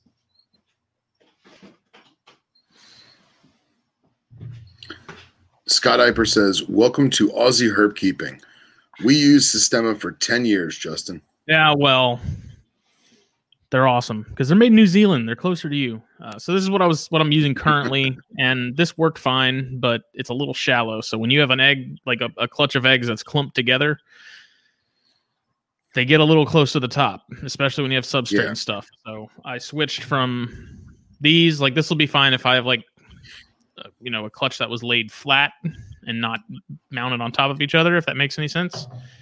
To right. to this, so I mean it's pretty almost double the Yeah, yeah, almost double the height. Um, yeah, because this is a two liter. So, uh, and the reason I like these is because it's a clear lid. I take my flashlight because I have a wine cooler converted into an incubator. Um, I like these because I can just shine my light through. Half the time, I don't even have to do that. I can just look in there, check on the eggs without having to open the main chamber, without having to open the egg box. Uh, and it's because before I've used like opaque lids, and it sucks because when you want to check on the eggs, you got to open everything, got to open the main chamber, open the egg box, and uh, it's kind of a kind of a pain. And I feel like the less you have to do that, the better. So switch yeah. to these, and they're awesome. I like them a lot. Let me ask you: uh, have, Do you own a rain chamber, or have you made a rain chamber? No. Okay, so for those of you who are unfamiliar with the concept of a rain chamber, uh, basically you're getting a plastic tub type container that has a locking lid. Um, and this is for uh, rapid skin hydration of a snake or lizard, or even some of the turtles and tortoises, um, where they go to shed and the shed is very, very dry and maybe it's patchy, maybe the snake's dehydrated. Um, and basically, what you have is you have your plastic tub and you have for the sake of keeping even numbers uh, you have 10 holes in the top that are big enough for water to permeate through and rain right? And then if you have 10 holes in the top you have 15 or 20 holes in the bottom so that it doesn't fill up with water right? We don't want to drown the animal um, it's used primarily with a lot of arboreal stuff because a lot of arboreal stuff is going to drink rainwater, it's going to drink dew, um, and at the same time, you can put a perch in there, um, like a piece of PVC or a piece of grapevine or even a, a, twig from outside that you've cleaned off, and put something in that the animal can sit on or rest on. And then you take that locking sealed tub with the 10 holes on top and 15 or 20 holes in the bottom, and you put it in your shower or under the faucet, and you let water pour on the top and those 10 holes in the top will rain down into the chamber, causing 190% humidity, and it's actually raining in the chamber. And because there's more holes in the bottom than there is the top, the water doesn't, you know, fill up. It doesn't, it doesn't rise, and it leaks out the bottom into your bathtub or your sink or what have you. Um, I do not recommend this unless you absolutely have to, because it causes a ton of stress in the snake or the lizard or whatever. Because a lot of species, even though they may love the rain, they don't want to get stuck in it. They want to seek shelter. They want to get away from the rain. Um, they may sit there and drink and drink and drink and then start to rub and then be like, okay, I'm done. I got to get out of the rain. I need to seek dry shelter. And they start moving around. At that point, you know, you would remove the animal. Um, I usually say do it for increments of 15 to 20 minutes and then take a look. Sometimes I'll go 30 or 40 minutes, depending on the animal, depending on how bad the stuck shed is, if need be. Um, however, I will say this I very, very rarely ever do it with venomous, uh, simply because it involves you containing the animal which is typically an unnecessary task. And at the same time, now you're removing it from the room, bringing it to the bathroom, putting it in the bathtub or the shower or whatever. You run the risk of a possible accident or an escape. So, for those who want to do the same scenario with venomous, I usually recommend to get a much, much larger basin, whether it be a Christmas tree box or a bigger sweater box. It doesn't even have to have a lid because essentially you're not opening, you don't need to seal it in. You're going to take that rain chamber, put the animal in it, put that rain chamber into another bigger container, a basin. However, you got to remember now that it's sitting on the floor and it can't necessarily drain out because of the curvature of a sink or the curvature of a bathtub, you have to put something underneath it. It could be a couple rocks, could be a couple, you know, pieces of stone from your yard or whatever, or you could get little pieces of PVC pipe and elevate it off the bottom of the tub. And now I'm just going to get a pitcher of water and I'm going to slowly pour pitchers of water over the top so it still rains. But now I'm doing all of this by hand in the venomous room, so I don't have to worry about any kind of escapes or anything like that. Um, I rarely do it with venomous. Most venomous species are, you know, that I've worked with don't really have that that stuck shed. I've had it with some pythons. I've had it with some some chondros I've had in the past, um, and, uh, some colubrids too. But the venomous stuff I have is mostly arid, so I don't worry about it too much. Um, but yeah, having a rain chamber at your disposal, as simple as it is, you know, it's it's a, a, a tub that we normally would have just for caging, and you're just using it in the shower. Some Not people even go as far as to use like mist kings, like they'll hook of a mist king. They have a like a, a tub dedicated with a hole cut out for you to just like the nozzle for the mist king is attached already inside, and they just right, turn it right. on and, and leave it. And to me, it seems kind of like overkill. Um, a lot of guys use them for yeah. chondros and emerald tree boas, especially when they they notice like um you know they're really backed up and they need to go to the bathroom. Usually, rain chambers are a good way to kind of convince them, like trick them into thinking that it's it's raining and it's okay to go. Um, right. I've found that most of the time when I notice mine need to go, if I just miss them heavy for you know a solid minute or two, um, maybe not quite to the point to where there's standing water in the bottom of the tub. Uh, that usually overnight or within you know 24 48 hours they usually go within that time frame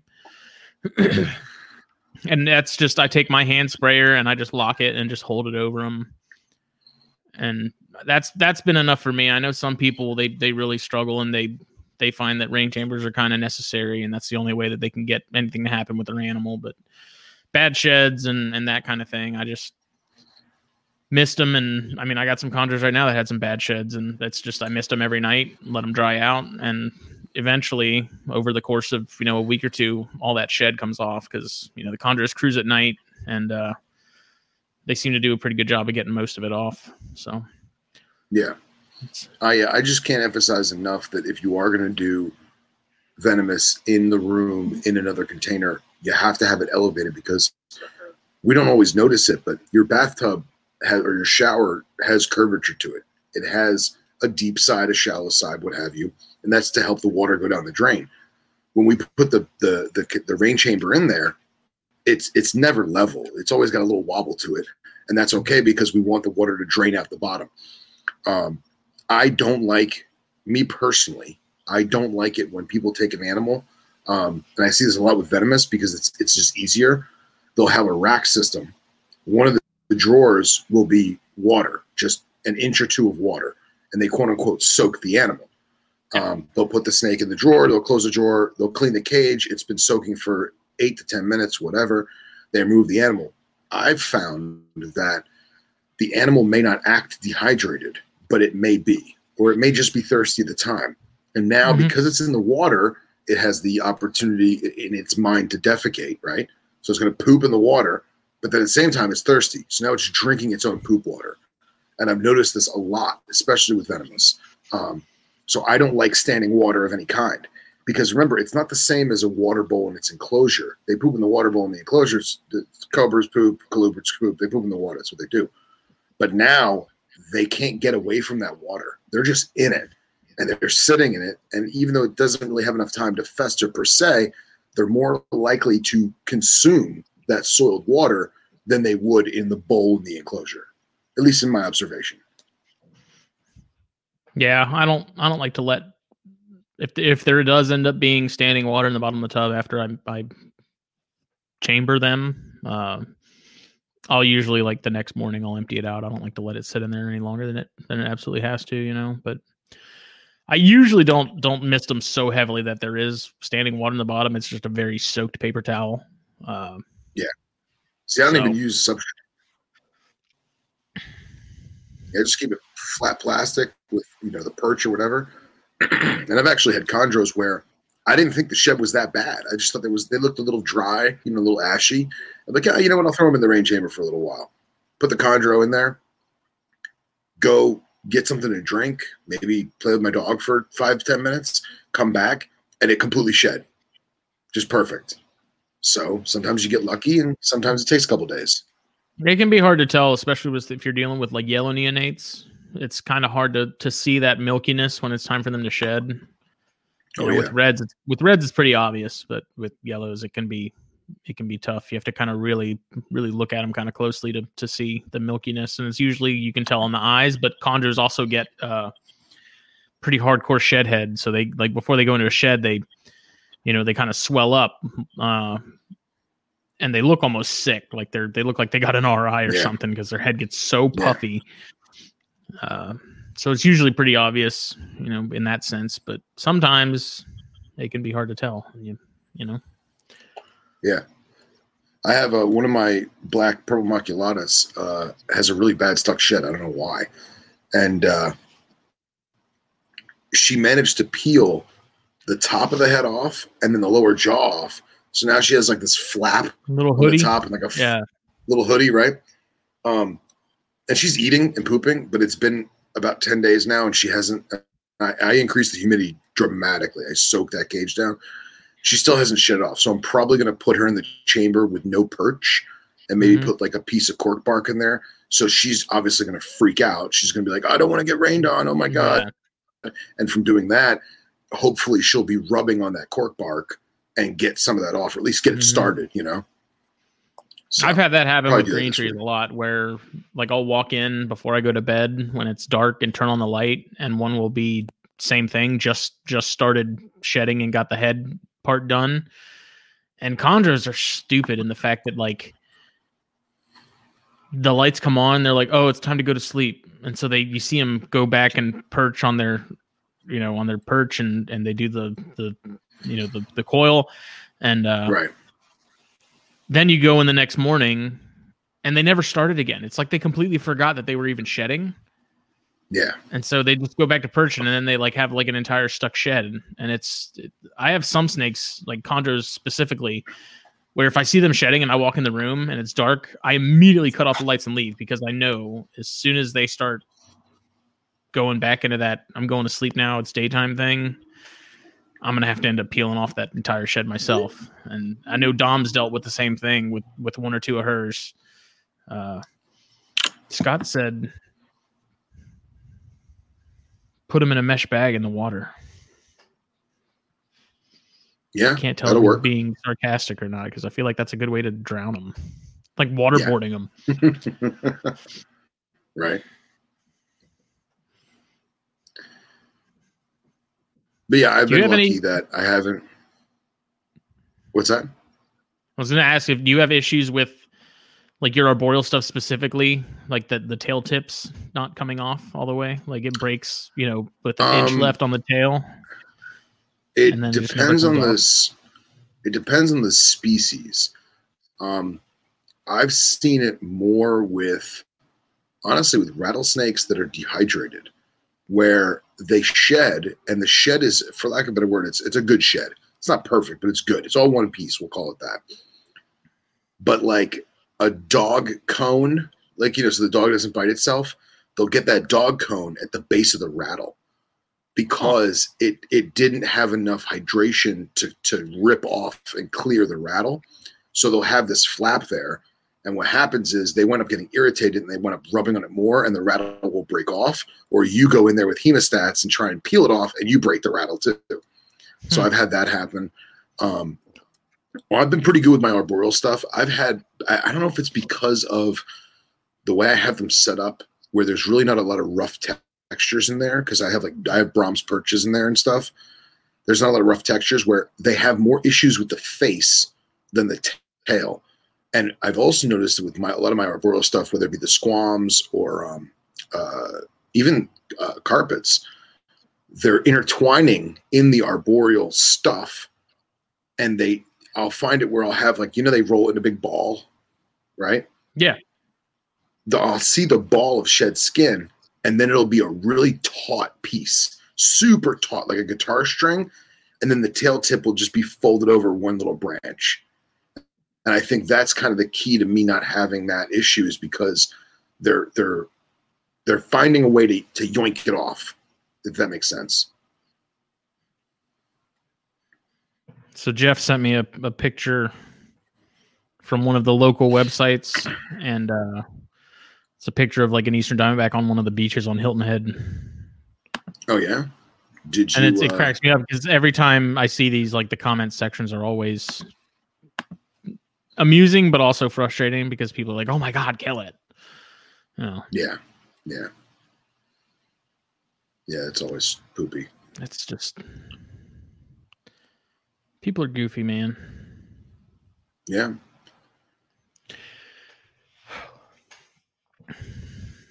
But I find that you know, I, especially with Amazon tree boas and the Cyanea, um, anytime they shed, it was always check the last bit of the tail because it seems like it's it's really not uncommon for a little bit to be left there.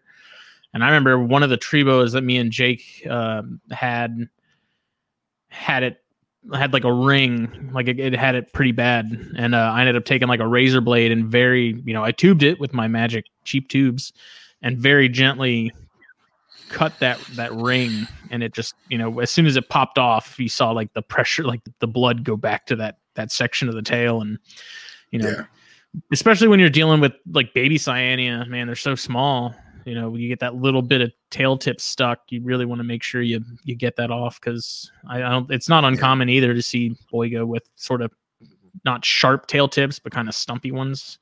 Not like Sure, stumpy as in like i got cut off but you can tell it clearly It's lost rounded. you know that last last little tiny bit just got necrotic and yeah. fell off That spine. Yeah. Yeah, that that the little spur spine at the tip is is gone. It's kind of blunted and rounded off. Yeah. It's and you know it's no different than with lizards that get stuck shut on their toes. You know, we put the lizard in two, two centimeters of water, let it run around for 20, 30 minutes. At least it's going to hopefully break up and kind of loosen itself off. And then when you put the lizard back in the enclosure, it's running on the substrate. It's it's going to flake off eventually, right? You, you're Yeah. less likely to lose digits that way. Um, I find the same thing with the snakes. Is you know just let them soak for a couple seconds, a couple minutes, excuse me, and uh, but with no perch, they're forced to swim essentially or, or slosh around the bottom of the the moistured tub, and that'll help loosen a little bit. I also am a very firm believer in a a well hydrated specimen has no reason to not have a perfect shed because if the specimen is well hydrated it's going to produce the oils under the skin that are going to help it slew that that shed right um and i i've noticed too with a lot of the, the like Drymarchon, if their shed comes off patchy they're dehydrated. And and it, whether it's a temperature thing or they pooped in their water bowl too many times that month and i wasn't as attentive and they went you know a day or two without drinking because the water was soiled and i didn't notice or what have you. Um, Yeah. but that, that that's a big deal is if the animal's not hydrated it's going to have a shoddy shed. So. I think it's you know I was for a while I was kind of of the opinion that it you know it was mostly a hydration thing and a little bit of a humidity thing, but over time I think it's it's kind of 50-50. Like hydration is definitely a big part of it, but I you know there's a very very large difference between hydration and humidity, obviously. you know right right just because there's a lot of water in the air doesn't mean you're going to have great sheds you know there, there's Yeah. kind of a they have to meet in the middle in a sense um because I it definitely does help. I mean, the higher humidity, like with the chondros, I have stuck sheds. Like I said, if I mist them, I notice over the next few days when I mist them regularly that that more and more comes off over. You know, it just takes takes a few days.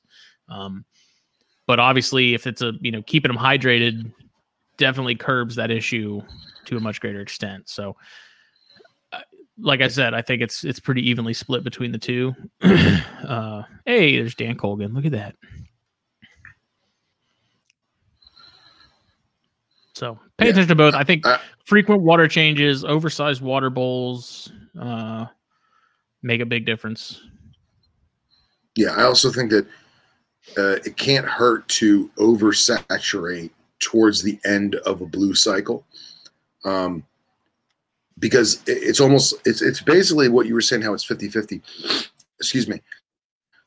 The I feel like the animal could be hydrated, but if the atmospheric is dry, the day it's going to shed, Yeah. it's going to make it that much more difficult. You know. hmm So I would I would almost rather not just increase the humidity for the entire slew I would increase me personally. I would increase humidity right when it's started to shed or the day before you think it's going to shed, and Yeah. just give that little extra oomph. You know. Yeah, I've I've noticed that that is kind of the sweet sweet spot. Um, because I have had a few where you know they they turned blue, they were going into a cycle, and I missed them, and then towards the end, you know, maybe I I forgot just before, you know, the day of or whatever, and I had not great sheds, but then I've had some where they went, you know, they went into a shed cycle. And I noticed that they were looking a little duller than normal. I had noticed that they were blue maybe a couple days prior. Um, and so it was that last day or two that I, I definitely upped humidity and, and misted more regularly. Um, and I'm speaking in the context of chondros, but um, I noticed that it did seem to help a lot more compared to other times where maybe I'd missed that last day and didn't didn't spray them down. And so I agree with with that. You know that up in that humidity that last day or two before it happens is definitely going to make life easier on them. Uh, now let me ask you this: How have you ever had snakes where it shed without going blue?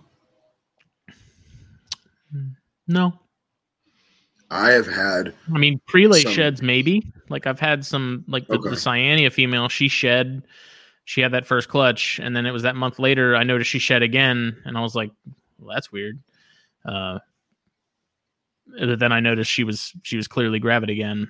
But I also don't, you know, I don't see them much during the day, so you know, it's a good chance I didn't see it anyways. But I don't know. Yeah, yeah. I've had uh, I've had Drymarchon and nausea species that just looked totally normal, and then a couple days later they were shed. Never went blue. Never got cloudy eyes. I don't know if it was individual animal specific or if it's indicative of those specific species. I don't know. So I mean, the, the simple solution is just keep species that you don't have to worry about that, like bears. Yeah. well, I'll tell you. So, like the baby rinks, um, dude. I, I so I feed the I feed the uh, the snake, and then a couple days later, I'm like, oh, he looks a little ashy. He looks a little cloudy. Let's go to his shed. A couple days later, it comes to that next feeding. I'm like, I'll, I'll offer him a prey item. If he takes it, he takes it. I offer it to him. He don't want it. Okay. A couple days later, still hasn't shed. Now we've cleared, you know, 12 or 14 days, still hasn't shed. Mhm. So I'm like, all right, I'll, I'll try to feed him again. I go to feed him, he eats. No, he still hasn't shed. And it's I I don't know what I don't know what his deal is. So I I didn't had look at him last night. that- I gotta look at him tonight. With that first clutch of green trees, I had one neonate in particular that did not shed for the first like two or three weeks. All the other ones within the first week they had shed kind of like you know by the book. Uh, Yeah. but I had one that just did not, and it. I don't know remember if it was the runtier one of the group or not, but I thought it was odd because you know they had all shed and like there was this one that just hadn't yet, and then like two weeks passed and I was like, what the hell? And then finally on like the third or fourth it did, and I just I was odd. I don't. There's no reason I wasn't keeping it any different than any of the other ones. It was on the same feeding schedule. It was on everything. You know. Yeah. It's just just odd. Yeah. Yeah. I, I hope the little guy sheds soon because it, this is going to be, I think, his third shed or fourth shed ever. And the color's really starting to come in. So I'm really eager to get pictures of him when he's fresh. You know, I don't want him to, that classic thing of, oh, I just shed and I look really pretty. Let me just slither through some mud, you know? Yeah. So I'm hoping I can get a picture before he messes himself up too much. Uh, and then That's how, that, my that's how it is for me with the bears when they're when they're getting ready to shed when they're babies because every shed they get more and more color and you're just itching to see like you know you see it start I see it with some of those baby Mexicans that I got at Daytona like they're slowly Mhm. starting to color up some and every shed it's like oh they're getting closer and closer You know? yeah, that's that, that's awesome. And then you have them on Aspen yep or Care, or Carefresh. Aspen Okay. Do you because I noticed like my my Mexican Black Kings, dude, they shed and they are so glossy, oil slick black. And then I'll come back. I'll, I'll check them on in the morning. Like, oh, I forgot to top off their water bowl, so I'll go in there in the morning, and the thing is all dusty looking, and it's got to be from the brand Aspen I bought because they don't normally look that bad. And I'm wondering if maybe they still had some of that oil on their skin or on their Mhm. scales, and the Aspen stuck to it. I don't. I don't know. This is I my first time keeping it. them, so yeah Yeah. well I mean you felt like a fresh shed like a snake that literally just shed Yeah. that that that skin is kind of like sticky or I guess wet you know so Yeah. I can I can see that Moistened. happening I don't know Yeah. I've kind of gone back to Aspen. You know, I like Carefresh. Um, I don't know. Aspen's just a little cheaper, and it does the same job. yeah, yeah. Doesn't, The uh, and then it doesn't uh, mold as much. Either. Like I found that sometimes if that Carefresh gets wet and stays wet for an extended period of time, it starts to kind of turn black. So, mm, yeah, that's no bueno. No bueno. yeah. But so, what did Matt put? He said, "What do you guys think about the future of African house snakes, or what do you guys think of African house snakes is?" I think they are on a. I think they're more popular now than they've ever been. I think I would agree. they're they're continuing on an upward trend. Um, Yes. I've always wanted some. I've heard that they're they're like little pythons almost. They're not even like they're a colubrid, but they're they almost seem more python like in their their habits than Yeah. Other stuff. I mean, they're just they're pretty snakes. I really they're really cool. You know. I'm I'm pleased because the people that are keeping them are genuinely passionate about it. It's not just another snake to keep. Like they really enjoy them. And there's several different species and phenotypes, which I think is awesome. But from my observations in the past, there was a lot of morph stuff floating around. And I feel like the the as the vivarium evolution comes up, more and more people are looking for locality specific stuff. They're looking for a particular type of phenotype. And that makes me happy because people are going to be less apt to just cross stuff and mix it up. And you know what I mean? It's going to be more, more specific, which is kind of my MO, going back to what we Yeah. were talking about earlier. Um, and then you also had in the past 10 years or so, you had a lot of imports come in and I feel like a lot of imports did not do well, um, but the ones that did are blossoming into fantastic breeder stock. So a lot of the black stuff, a lot of the capensis, um, some of the like, I think it's T negative capensis that are just. I'm not an albino guy, but those snakes look so cool. I can't remember which one Billy has. Billy's got a couple of them. Um, I think he has T negative. Um, but dude, like I think the ones that are here now, the ones that people are working with, they're being worked with by people who are genuinely passionate about the genus. And it's really, I, I want to say it's going to be the next Hognose. I don't think it will, but to the people that do keep it, it'll be better than Hognose. Yeah, they're definitely. I've I've seen more people working with them within the last probably two years than I've ever seen, and so I. I mean, to me, I I'm kind of surprised they didn't get more popular earlier on, just because they're not difficult to keep. They're not big, like in terms of you know other rat snakes Yeah. and stuff. Uh, you know, old world rats and old world colubrids. They don't, you know, they don't get very big. Um, maybe it's because they don't have the you know the neon colors of some of the other stuff you know they're not going to be like some of the corn morphs that are crazy oranges and yellows and stuff like that. But I I don't know. I've seen some that were just absolutely incredible. You know, I mean, yeah, it's a brown snake or a black snake, but I've seen some with like these gold eyes. There's one. There's one page on Facebook. Let's see if I can find it. Yeah, I've had uh, I've had blacks, I've had browns, I've had capes. Um, I I think the problem with their initial response in the US is that they fit the same niche in terms of a pet as the corn. So a lot of people are apprehensive to do a earth tone import African species opposed to the corn snake, which is damn near domesticated at this point and naturally occurring to the U.S. I think that that makes uh, a, a thought in my mind that they they the niche that they would be filling was already filled. So, oh yeah, look at that thing. Yeah, so this That's is awesome. That's a Boaedon and. Co. Yeah. That- That's a patternless patternless uh, capensis. I think these people are in are in Europe. I want to say France, and they've got some awesome stuff. So they've got Gagnos, they've got some really killer corns, Yeah. Subox. Wow, I mean, there's, guy. I mean, look at those. Yeah, I mean, these like Oh, look at they- that red. their big focus is is house snakes and Yeah. Ooh, That's cool. What is that? Oh wow, look at that garter. that's a that's a cage, Phil. No, no, I meant before that. Oh, that's a corn. That's corn.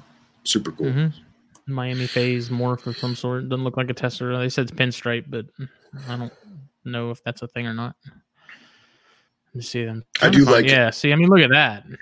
Possible head albinos, that's blue eyed. Yeah.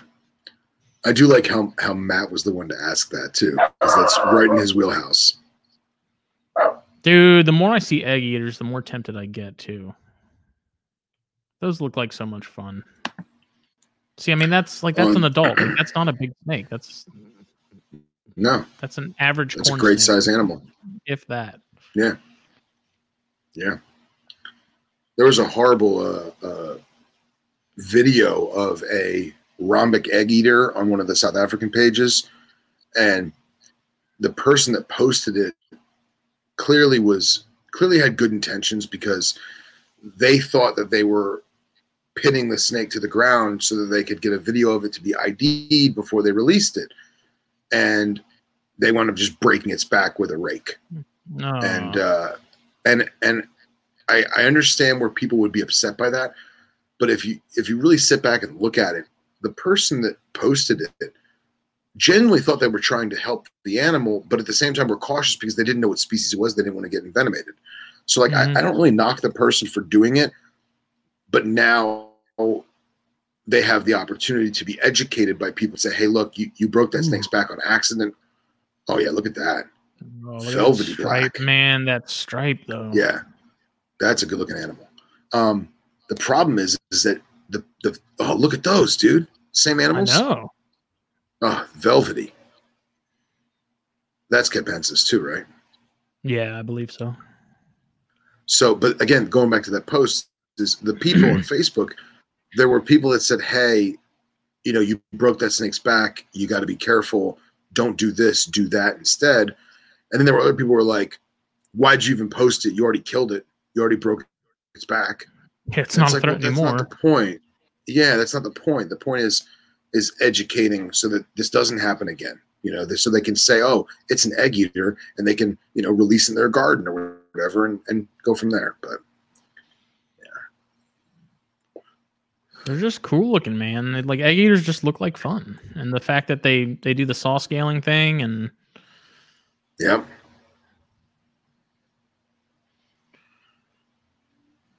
yeah, it's whoa. What is that? Hold on a second.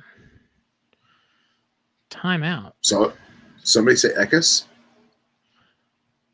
No, I'm, I don't even know what that is. I don't know if this is a morph or what. I was just playing with my Luca Gaster yesterday. What is that?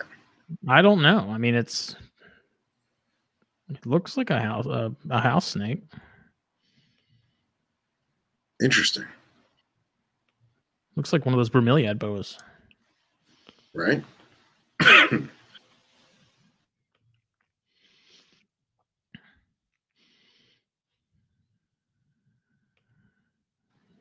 Definitely uh, send me the link to these people. Oh, that's it Oh, right there. man. I mean, That's just that is what I would have. Killer. They're just they're awesome. They're awesome. Africa, baby. Miguel, why why wouldn't you keep them? I'm curious. Yeah, Brennan says they also lay multiple times per year, super easy to breed and simple to care for. And that's why I was like, I'm kind of like, I think that's the only thing that hasn't, uh, like the reason they haven't really taken off is because they just they don't have the the crazy color morphs and and stuff like that. Yeah, and and what he was saying is they do like triple and quadruple clutches, right? I don't know about that. I mean, I'm I wouldn't Oh, be okay. surprised if they double clutched easily, but Yeah, they're just cool snakes. And the ridleyi are cool too. yeah, man, totally I separated the jansenii tonight and fed them. Cool. It's it's funny how how pissy they get, man. takes nothing to get those things riled up. It's they really are grouchy, grouchy little bastards. Miguel said he'd rather have a corn snake. I can't blame him there because corns are awesome. yeah, corns are awesome, but dude, that that velvety brown, oof, with the lines, it's awesome. And those eyes, they have that, you know, viperidae looking pupils, It's gorgeous eyes. Oh, I gotta I gotta show off this this chondro from from Brahms, man. Yeah, Oh my god. wow. That you sent me, you sent us that earlier, right? Yeah. Like Yeah, that blue is that just awesome. seeping in more and more just from the top like from the spine and seeping down like dripping down. It's just If that snake had a diamond head, you know what it would look like. a Bothriechis.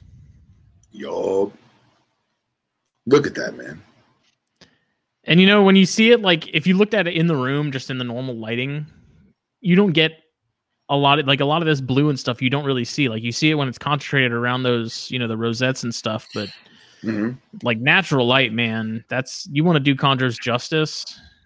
Take them outside. Like today was nice. It was like sixty, and uh anytime it's nice out, I like to take some updated pictures of them. But I'm really hoping that uh that one takes after. See if I can find the parents. I'll show y'all. It's from Mako and Mr. Jones. I think this is her. Yeah. So that's the dam. And so I'm hoping that, I mean, you can see sort of the reminiscent pattern on her that, uh, And you can also tell that your white balance on that is a little wonky, right? on mine.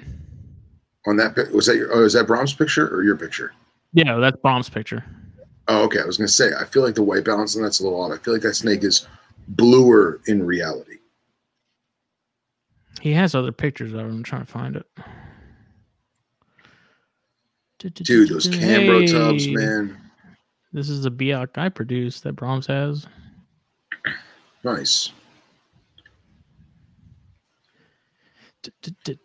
Isn't that awesome? That's just such a great feeling when you see stuff that you produced in other people's stuff. Like that. That's just such a great feeling.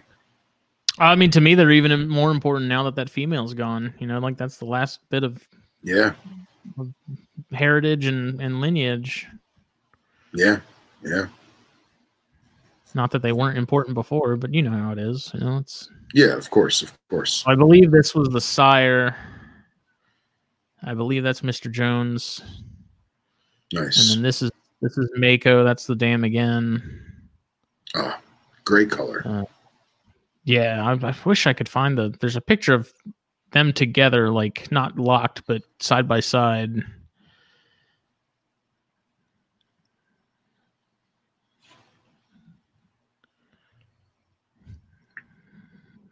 I believe that's the sire again. See, that's a I don't know. animal. Yeah, man, those Manokwaris, that's just that's become probably my favorite locality. Just because you get Ruffy? those, you know, those blues and yeah, he used to do like these uh like lithograph things. I forget the actual name of them, but Brahms is the man, dude. He really is. I gotta. I keep telling him I'm gonna take pictures of the perches, and I just I've been so busy with work, man, and like I, I got to do it. Especially I got those new ones I put with the carpets. Oh, dude, those those Mhm. IJs sit on his perches and just sprawl out, just chilling on top. It's perfect. Designed flawless. Craftsmanship is flawless. I love it. I can hose them off and not worry. Hmm. Hey, Andy's here. Yep, his stuff's awesome. Somebody said Chondro and Andy showed up. Yeah, look at that. So real quick Said it- before uh before we three times. unknowingly change so- yeah right Did- you look in the mirror and say his name you see him in the mirror the um so i i've tried to be justin and do the the google drive thing for the calls How's that been now uh, it's going i basically i just started with johan's pictures um and how do i get to google drive? Oh here it is okay. God, you're old. yeah i know all right? I know. What's the internet? I mean, screen share. I hate you so much. Application window so i broke it down um and i just i want your opinion i want other people's opinions and if anybody's watching this and whether you're in the united states or you're in africa and you have pictures of rinkhals in the wild and you know their locality or you have an idea of what state or province or territory they come from feel free to send them to me.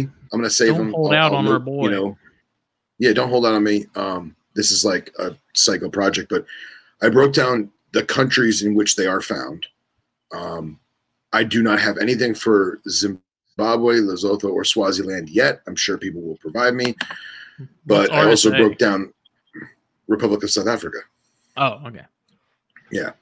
Um, and then I have the different states of South Africa. Um, I don't have anything in Whatever. Limpopo. I don't have anything in Western Cape or Northwest yet. But I basically went in and I, I used Johan's pictures first simply because he's really, really good about putting where the photo was taken. Um, so, like if we go to the Eastern Cape, and then I have all of these here, and like I'm just just general observations of the patterning and the scalation and like noticing which animals have three bands or two bands on the neck you know some of these like this one here is almost a, a kwazulu-natal looking animal and i imagine it's just you know luck of the draw that it got that that lack of a band and more orange on the hood Yeah. um, so, but if we go to actual KwaZulu Natal animals, you can see like this one here. That's crazy. That's definitive bands. This one's hmm definitive banding. You know, but then if you go back to that Eastern Cape, it's more of a mottled. Like even though it still has bands, it's almost kind of broken a little bit more. It's not as yeah, not as Yeah. distinct, not as clean. And as much as I love the high orange, the high yellow, like some of these blacks and grays that come out of like Johannesburg or Pretoria, hmm like that animal is just killer looking, right? It has that same velvety look to it as that. Wearing as a that, tuxedo. Uh, it's wearing a tuxedo, right? It has that same velvety look as the uh, as the house snake we were just looking at. But the difference being is that this thing's freaking keeled. hmm So, but yeah, I want to get your opinion on if I'm doing this the right way, so to speak. I mean, you can I don't think there really is a right way. It's just whatever you find is easiest, and I mean that's kind of the nice thing is you can get as specific as as you want, given the information you have is you know accurate. Look at Baby Phil. Uh-huh. We'll go right Go back. Go back. You want to go back?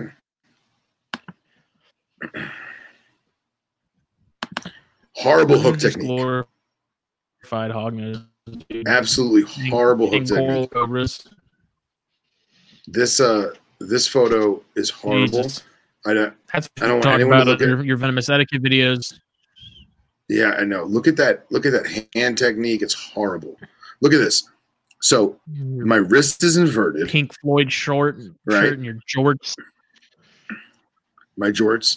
So just for people who are curious as to why I hate this photo, um, the animal in this photo is actually striking back at me, and it's actually not on the hook. I'm adjusting the hook to basically catch it because it's coming around back at me.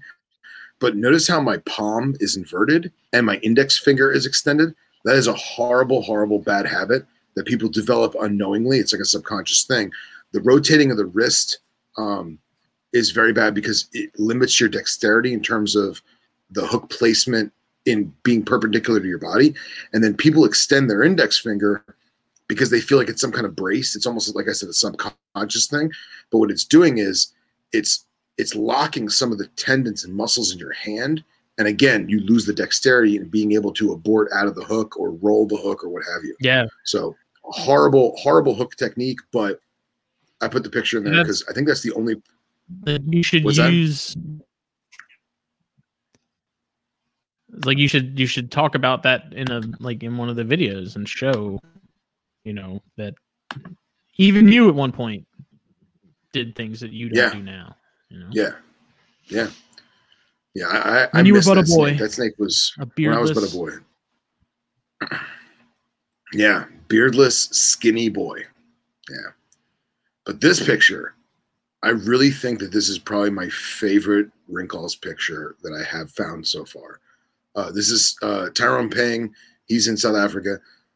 So I don't know what time of year this was does really- taken. Obviously, he he was what? Oh yeah. Oh, totally. I don't know exactly awesome what time of year this was. Yeah, yeah, Awesome. I'm gonna go ahead and Um, say winter. Well, that's what I was going to say. Is I just I didn't know if this was a higher elevation or if this was actually winter. But this picture was taken about an hour and forty minutes northwest of Durban, and I, I I've never seen a snake with that dark of coloration. And I imagine that that has got to be a photo thing with with soaking up sun. It's got to be. Mm-hmm. Well, do they do you like, do look- they change color like how some of the boas do, I've- where they'll get lighter at I've- night and darker during the day? excuse me i've never noticed it with any of the animals that i've kept um, they obviously fire up and fire down like much like most other animals but not that dark like not that dynamic. But then Mhm. again i've never seen that animal in summer so that animal could look like that all year round i would never know. It could just be a good looking animal i don't know. But I've, I've never seen one basking in snow before. I thought that picture's friggin' awesome. And like the mountainscape in the background I didn't even know it snowed there at all. So. Oh yeah, yeah. So, and then there's a baby picture. Oh, here it is. This is from Johan. How friggin' cute are these little? Look at these little nuggets, You're in the wrong side of town, buddy. right? They're So take clearly, and steal your wallet. from my observation, where I don't know where this picture was taken. I, I haven't messaged Johan about it, but I would say that this is probably like southern Johannesburg or or like northeastern Free State, just by the coloration. But look at the breasts of each one. That's So- what I was about to say. It cracks me up. That Yeah. you know the, the middle one is, only has the one band, and the other two are like fully decked out. Well, if you look at it, it's almost like this guy's missing one. Like, like this guy gets this one here. Like he he took his bow tie off and gave it to this guy. You know what I mean? So I just, but I thought this picture was adorable. You know, I uh once I have all of Johan's pictures, I'm basically going to email him and be like, "Hey, I stole all your photos. Tell me where they're from." and like this one here, like I have no idea where this animal is taken, but like the pupil is almost unrecognizable. Yeah. It's it's a great photo. And you can see that shovel nose with the dirt on his face. Clearly it was burrowing a little bit. But tell me, Phyllis, what is what is your draw to the rinks? What is it um, about them that really rustles your jimmies? Um, everything about the species. Um, and to be honest, I have Ryan Cox to thank for this. African, so, what's that? So it's because they're African. Yeah, it is because they're African. No, um, I love. I have an affinity for African species, obviously, but I worked with a lot of them back in the day, and they're just awesome animals because they're so unique. You know, it's monotypic, it's keeled, it gives live bearing, it it has a hood, but it's not a cobra. Uh, it spits its venom, but it spits its venom unlike any other snake that spits its venom. uh, the maxillary has no standard teeth. Essentially, the only teeth on top of the jaw are actually just the fangs. Excuse me. It has giant giant eyes. Really? You know, indicative indicative of a, a, a diurnal colubrid, and yet it's not at all. And, and ancient ancestry, you know, arguably the grandfather, one of the grandfathers of cobras. So like, just all about it is just fascinating, and I it never clicked in my head. And then I fell in love with those KZN ones, the banded ones, like I have now, and I always wanted them. They were astronomically expensive. They had to be imported from Europe. And I was like, oh, I'll never get that. And then they started floating around. Like Nathan Jordan had the photos of his and stuff like that. And they fell into my lap. But I'll never forget when Ryan Cox said in our group chat that they're one of his favorite species. And I was like, man, they're pretty amazing. Like on a multitude of levels, they're pretty friggin' amazing. And it's my it's my recent obsession. I still love other snakes. I still love knobtails. Fair enough. But now I, I, have to learn everything I can about them. It's like you with the Bairds, man. You know, you're a chondro guy, but those Baird rats, they just they just did it for you, you know? And they it took you do. what, 15, 20 years, you know? I mean, I, I had an interest in them as a kid. I only had, I somehow ended up with one. Ooh, how long ago was that? That would have been I want to say I might have been in high school and I, I stumbled across one on Craigslist or something, I think. And I don't know. I remember, like I remember very vividly reading the article in one of the reptiles issues um, from like the mid aughts, and I just remember it sticking out. Like I remember seeing uh, posts about them, like especially the the these super metallic ones, like the Loma altas, and that just always stuck with me. And it was just a species that I always just found interesting and every time I saw them, I was like, why, why aren't, how come these aren't popular? Like they're, they're freaking gorgeous. And I don't know who I was talking to about it the other day. It was Eric Burke, actually. Uh, you know, we were talking about him, and I said, you know, it's just one of those things where like you see pictures of them, and they're usually kind of from a distance, so it's hard to sort of see the detail that really makes those things pop you know you see pictures and you're like yeah that's cool but when you get close and you see them at like the scales that look like they're they're made of metal you know with yeah. the orange in between and the like that's when it makes sense that's when you're like oh okay now now yeah. i get it you know? yeah see i made the mistake that uh the picture of young skinny beardless phil with bad technique um that picture I regret, I think, is the only picture I have of that specimen. And that specimen was at Underground's retail store. That's from when I was getting hours back in the day. And uh, uh, I we had that snake for like five or six years, and he just chilled. You know, in the beginning, he was he was a little, as you can see in the picture, uneasy. But that snake just got to be a chill snake and live a nice life. And I was like, man, I should take this thing home. I should see this home. And the old manager at the time, who mentored me in a lot of stuff, he was like, dude, no one's buying that thing. It's it's gray. It's not one of the quote unquote pretty ones. Don't worry, don't spend your money on it. Just it's gonna be here. Just play with it here. And then like three weeks later, they sold it. And I was like, oh. So one of those cases of you know if you've got the means to do it, do it when you can. You know. So.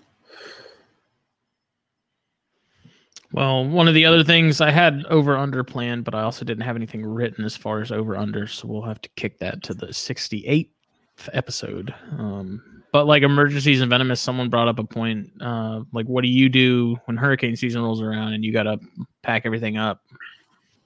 So you, what I. do you, what do you do? All right. So first things first. In Florida, when you have venomous or you have conditional species, uh, you have to give the state the GPS coordinates of the facility, and they you basically tell them you you would know if you're in a flood zone. You would know. Um, some people are not hip to it and they don't know, but you should Like know if you're in a of the state in a flood zone. Well, not necessarily because it depends on on a quote unquote flood or like storm surge and stuff like that. Um, where I'm at, I am not in a flood zone because we have an amazing canal system that mitigates water levels appropriately with a series of locks. Um, however, uh, I have a standard procedure for a hurricane. Um, if it is an actual hurricane, like category one or greater, um, my animals get individually bagged, labeled, um, and then they are put into locking wooden crates that are marked danger venomous reptiles. Uh, they're also put in the crates where, if God forbid they bite each other through the bag, the species are not going to, in theory, affect each other. So, like, I put all the African naja in one crate. Um, I put the African vipers in another crate. I put the Asian vipers in another crate. So I've got like four or five of these crates for what I have right now, um, and they're not big. They're maybe two foot by one foot by one foot. You know, they're smaller crates. Um, you could pack a bunch of snake bags in there, and sometimes uh, if you have a big enough container, if you're using a Rubbermaid tub or something, you can always put a snake in a bag, then put that bag into a Tupperware container with air holes. That way, that the the bags are not actually touching. There is a gap between them, but the snake's still contained. Um, and then those containers, obviously, they're locked. Those get placed in an inner room of the home that has no windows, and they're elevated off the floor so that God forbid the roof leaks or the toilet overfloods or overflows and floods. They're not literally sitting on the floor where they could drown because they can't escape it. Um, so they're containered, they're bagged, containered, Right. and crated, locked, put in an inner room in the house, and then that door is then locked. Um, that way, God forbid, again, something happens, emergency personnel go in. They, I have a, a sign that goes in the door because that, that inner room is not normally the venomous room. I have another sign that goes in that says danger venomous reptiles inside. And that's my procedure. Um, because of my work, I'm usually not home for hurricanes. I usually have to go to work. Um, and I basically, you know, camp out there and see how the storm plays out. Um, I've been through a lot of hurricanes with venomous, and I've got very, very lucky that nothing bad structurally structurally happened to the building, and everything was fine. But that's that's my personal procedure that is also uh, considered appropriate by the state of Florida.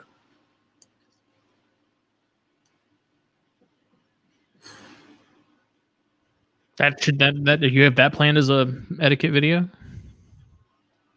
Um, yes, but I don't know how I would choreograph it. Um, simply because I don't bag snakes unless I have to. I don't like doing it. It's uh, it's an unnecessary risk. It also puts a lot of stress on the animal. Um, so that's like not my mo. Um, I only bag stuff if I have to. So I guess I could I guess I could make an exception with one of the one of the species that's kind of lax and doesn't really care. You know. Just, I don't know. Maybe I'll do it with a cottonmouth or something. so. I mean, just like even if you just had a video showing, you know, what you have on hand, what you use, how you, I guess you you could Yeah. even you wouldn't use an actual snake. You could go buy a cheap rubber one or something as an example and Yeah, just mock it up. bag it, tag it, all Yeah. that. Yeah, because there is going to be a bunch of videos on bagging procedures using different types of bags. I was just talking with Scott about one of the field techniques that he uses in terms of different colored bags and using uh, bagging equipment in the field as well as in captivity. So I'm going to do some videos on that stuff. I'm going to. He doesn't know it yet, but he's going to co- uh, collaborate with me on that. I'm I'm going to get him to be on camera, whether he likes it or not. Um, and yeah, that's what it is. I, I do not. I'll be honest. I do not have a fire plan. Um, it's something I've thought about over the years. I had a friend who was a venomous guy. Thank God he did not have venomous at the time, um, but he had a house fire in his uh, uh, room where he kept the snakes, and he had a stack of five vision cages that melted down flat with the animals Ooh. inside. That was just a pool of liquid plastic on the floor Um. Very very very very sad. I you know i i, I feel feel for him because he lost his his babies. Um but it's one of those things of fire's a, a, a fire's a fucked up thing because sometimes you have time to contain your stuff and and, and exodus and sometimes you don't. Um and i haven't really put a lot of thought into that. Uh, the buildings in florida all have firewalls so it's very very uncommon for my type of housing for the fire to jump from one house to another, but anything's possible. So it's something Yeah. that I am willing to think about, especially with we do get wildfires in Florida. We do have a ton of lightning, so it's on my it's on my planning list. You know, Yeah. It's uh mostly hurricanes here, you know. yeah, But you know, Katie Katie gives me a hard time because I have a million tubs, but when it comes time to pack everything up and go, like I got plenty of stuff. And keep like keeping the lids. Like if you buy a rack and you buy the tubs, take the lids because it's so much easier to just grab that stack of lids, pop them on, Yeah. you know, maybe just take some some painter's tape or something and make sure they're they're sealed up like you know, you wrap it around the lid so they can't get that in that middle spot where there might be some give and just get like a Christmas tree tote or something and just load everything up and get a like Yeah. a sleeve of uh, we get this could be an entire episode I feel like but like a sleeve of just deli cups for water you know pack everything up and and get gone you know in the event that you have to I also I can't preface enough that or emphasis enough that you with a hurricane you have time. You know what I mean? This is not yeah you know yeah you know it's coming 1890. it's not they don't just Right. show up So a lot of people will wait to the last minute to bag their snakes. That's a horrible idea because now you are subconsciously rushing, or, or, or you're physically rushing.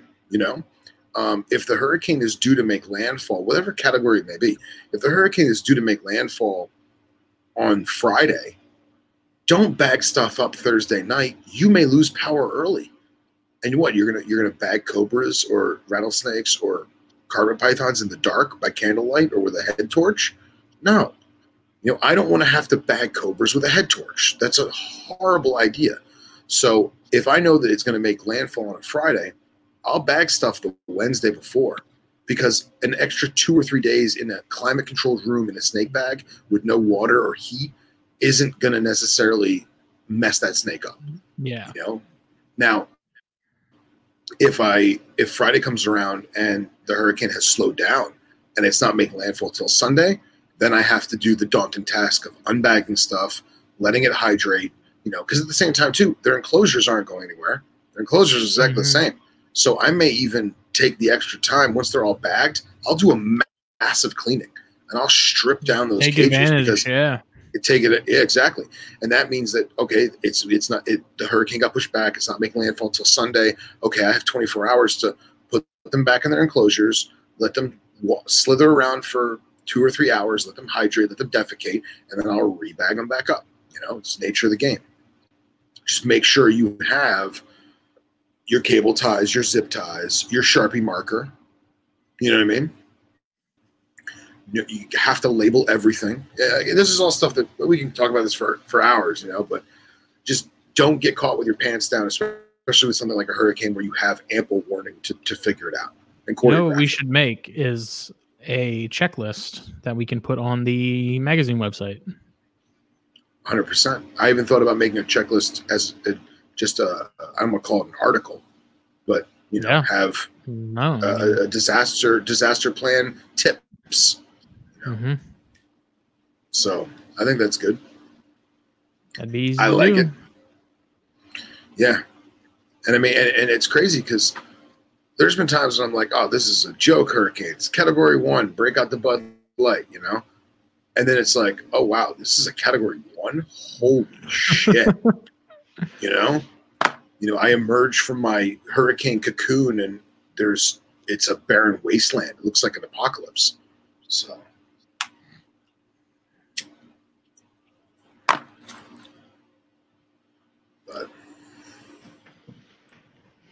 Yeah, Corey said she loves that idea. Texas storms taught uh, taught me I was way underprepared. Which I mean, I'm not gonna even fault anybody out there for being unprepared because Yeah. no one expected yeah, you know expected Yeah. that. So I think it, it falls in line with that contingency plan. You know, if something happened to you, having that the that paperwork on hand to you know just give your family at least a guideline of who your animal should go to or what they should do with them rather than them having to guess. Uh, so having like a checklist of stuff to help people just stay organized because I mean there's a lot like especially I, I can attest to the hurricane thing. When it's evacuation time everyone loses their damn minds here man. Stores get crazy people get crazy. You know you're already trying to remember your own personal stuff let alone animals you know so having that like we'll have to make that happen within the next week or two like get a checklist together just to upload to the website and have people like there so people can download it and print it yeah, yeah. And and, and if anybody has anything that they should add that they want to add like see put on that list let me know like just send me a message or something Right. because i'm sure we'll forget some stuff Yeah. but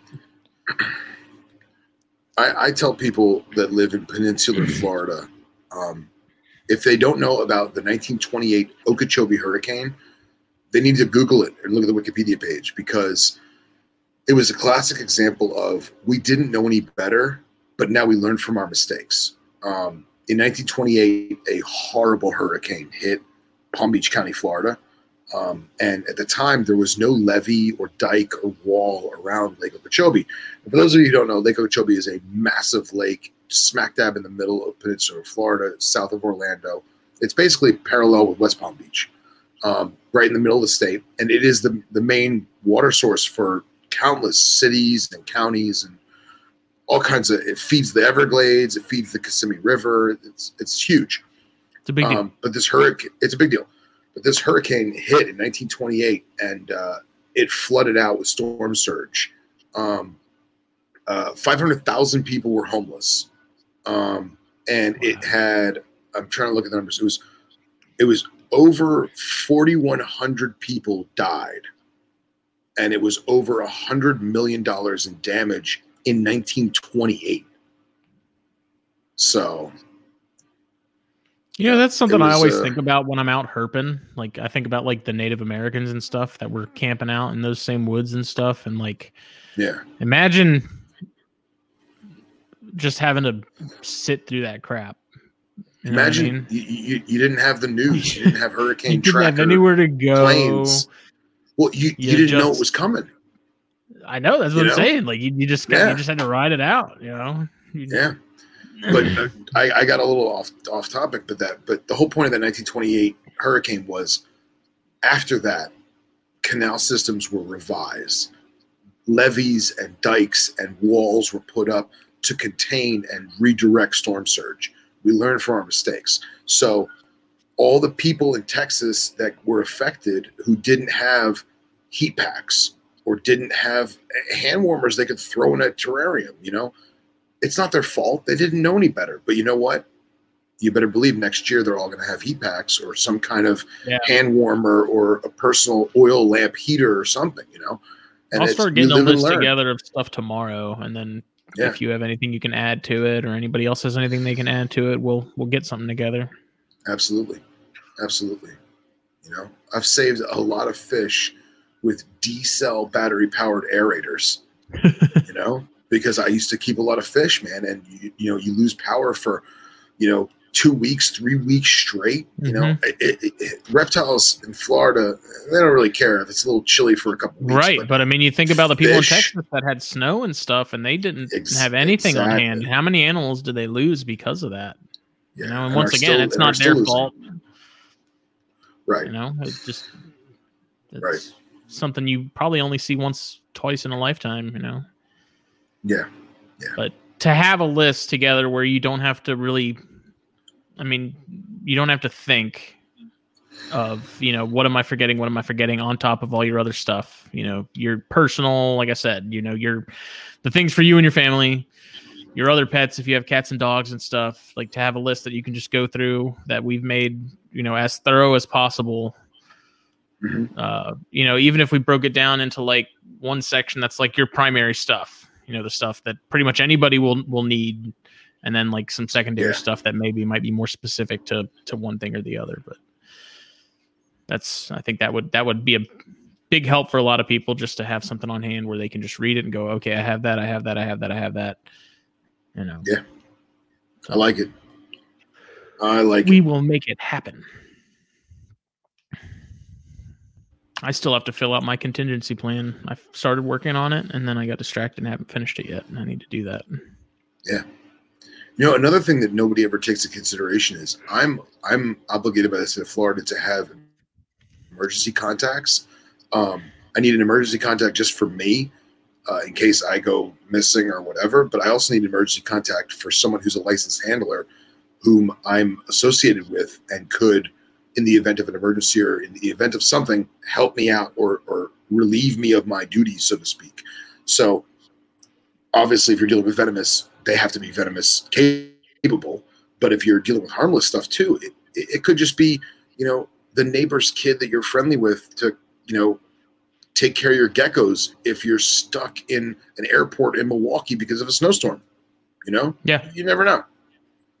You know, just have that extra thought of, hey, do I have the extra bag of Pangea because there's a snowstorm coming or whatever, you know, things like that.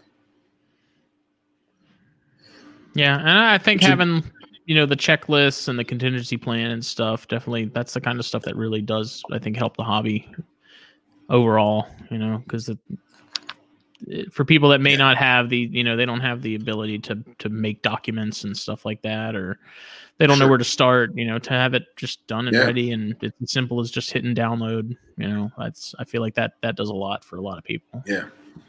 And even, dude, even if, uh, how many times I, I don't have a printer handy or, or I'm too busy to, to, to, to save it or take notes or whatever, or copy and paste, just screenshotting the phone, save it to your favorites Yeah. real quick, you know? You can even draw it's on it and check your boxes. Yeah. Yeah, exactly. So awesome stuff. It's bedtime. It is bedtime. So thank you all have- for partaking. Is Brent coming Mhm. on this week? Brent is coming on this week. Brent actually just texted me from uh, his new number uh, right before the show and was like, "Hey, we're still on for Thursday." He wants to do some promoting on Facebook and other social media venues.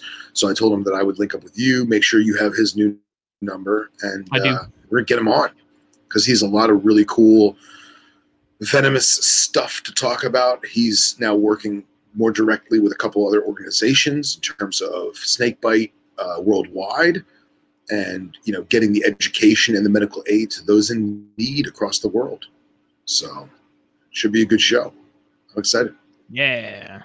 Save it and Google you know document. he's that could be done yeah, too. he's got a he, he's got a, a new a couple new digs that he's uh living on the river in the bayous and he wants to get on snakes and stogies too i said so let's let's do thp we'll do some snake bite medical aid awareness and uh and then we're gonna have him on snakes and stogies soon too so Mr. Worldwide. mr worldwide so All right. Well, thank you again, Puget Sound Pythons. Check them out. get them over 2000 on Uh, instagram That's right. oh We'll see. We'll you'll we'll we'll see everybody next week, but you'll hear us Thursday night. THP one fifteen. I 115 think it's one yes. fifteen. I think it's yeah one one, fifteen. 115 yeah So thanks for hanging out, y'all. We'll uh catch y'all later. good night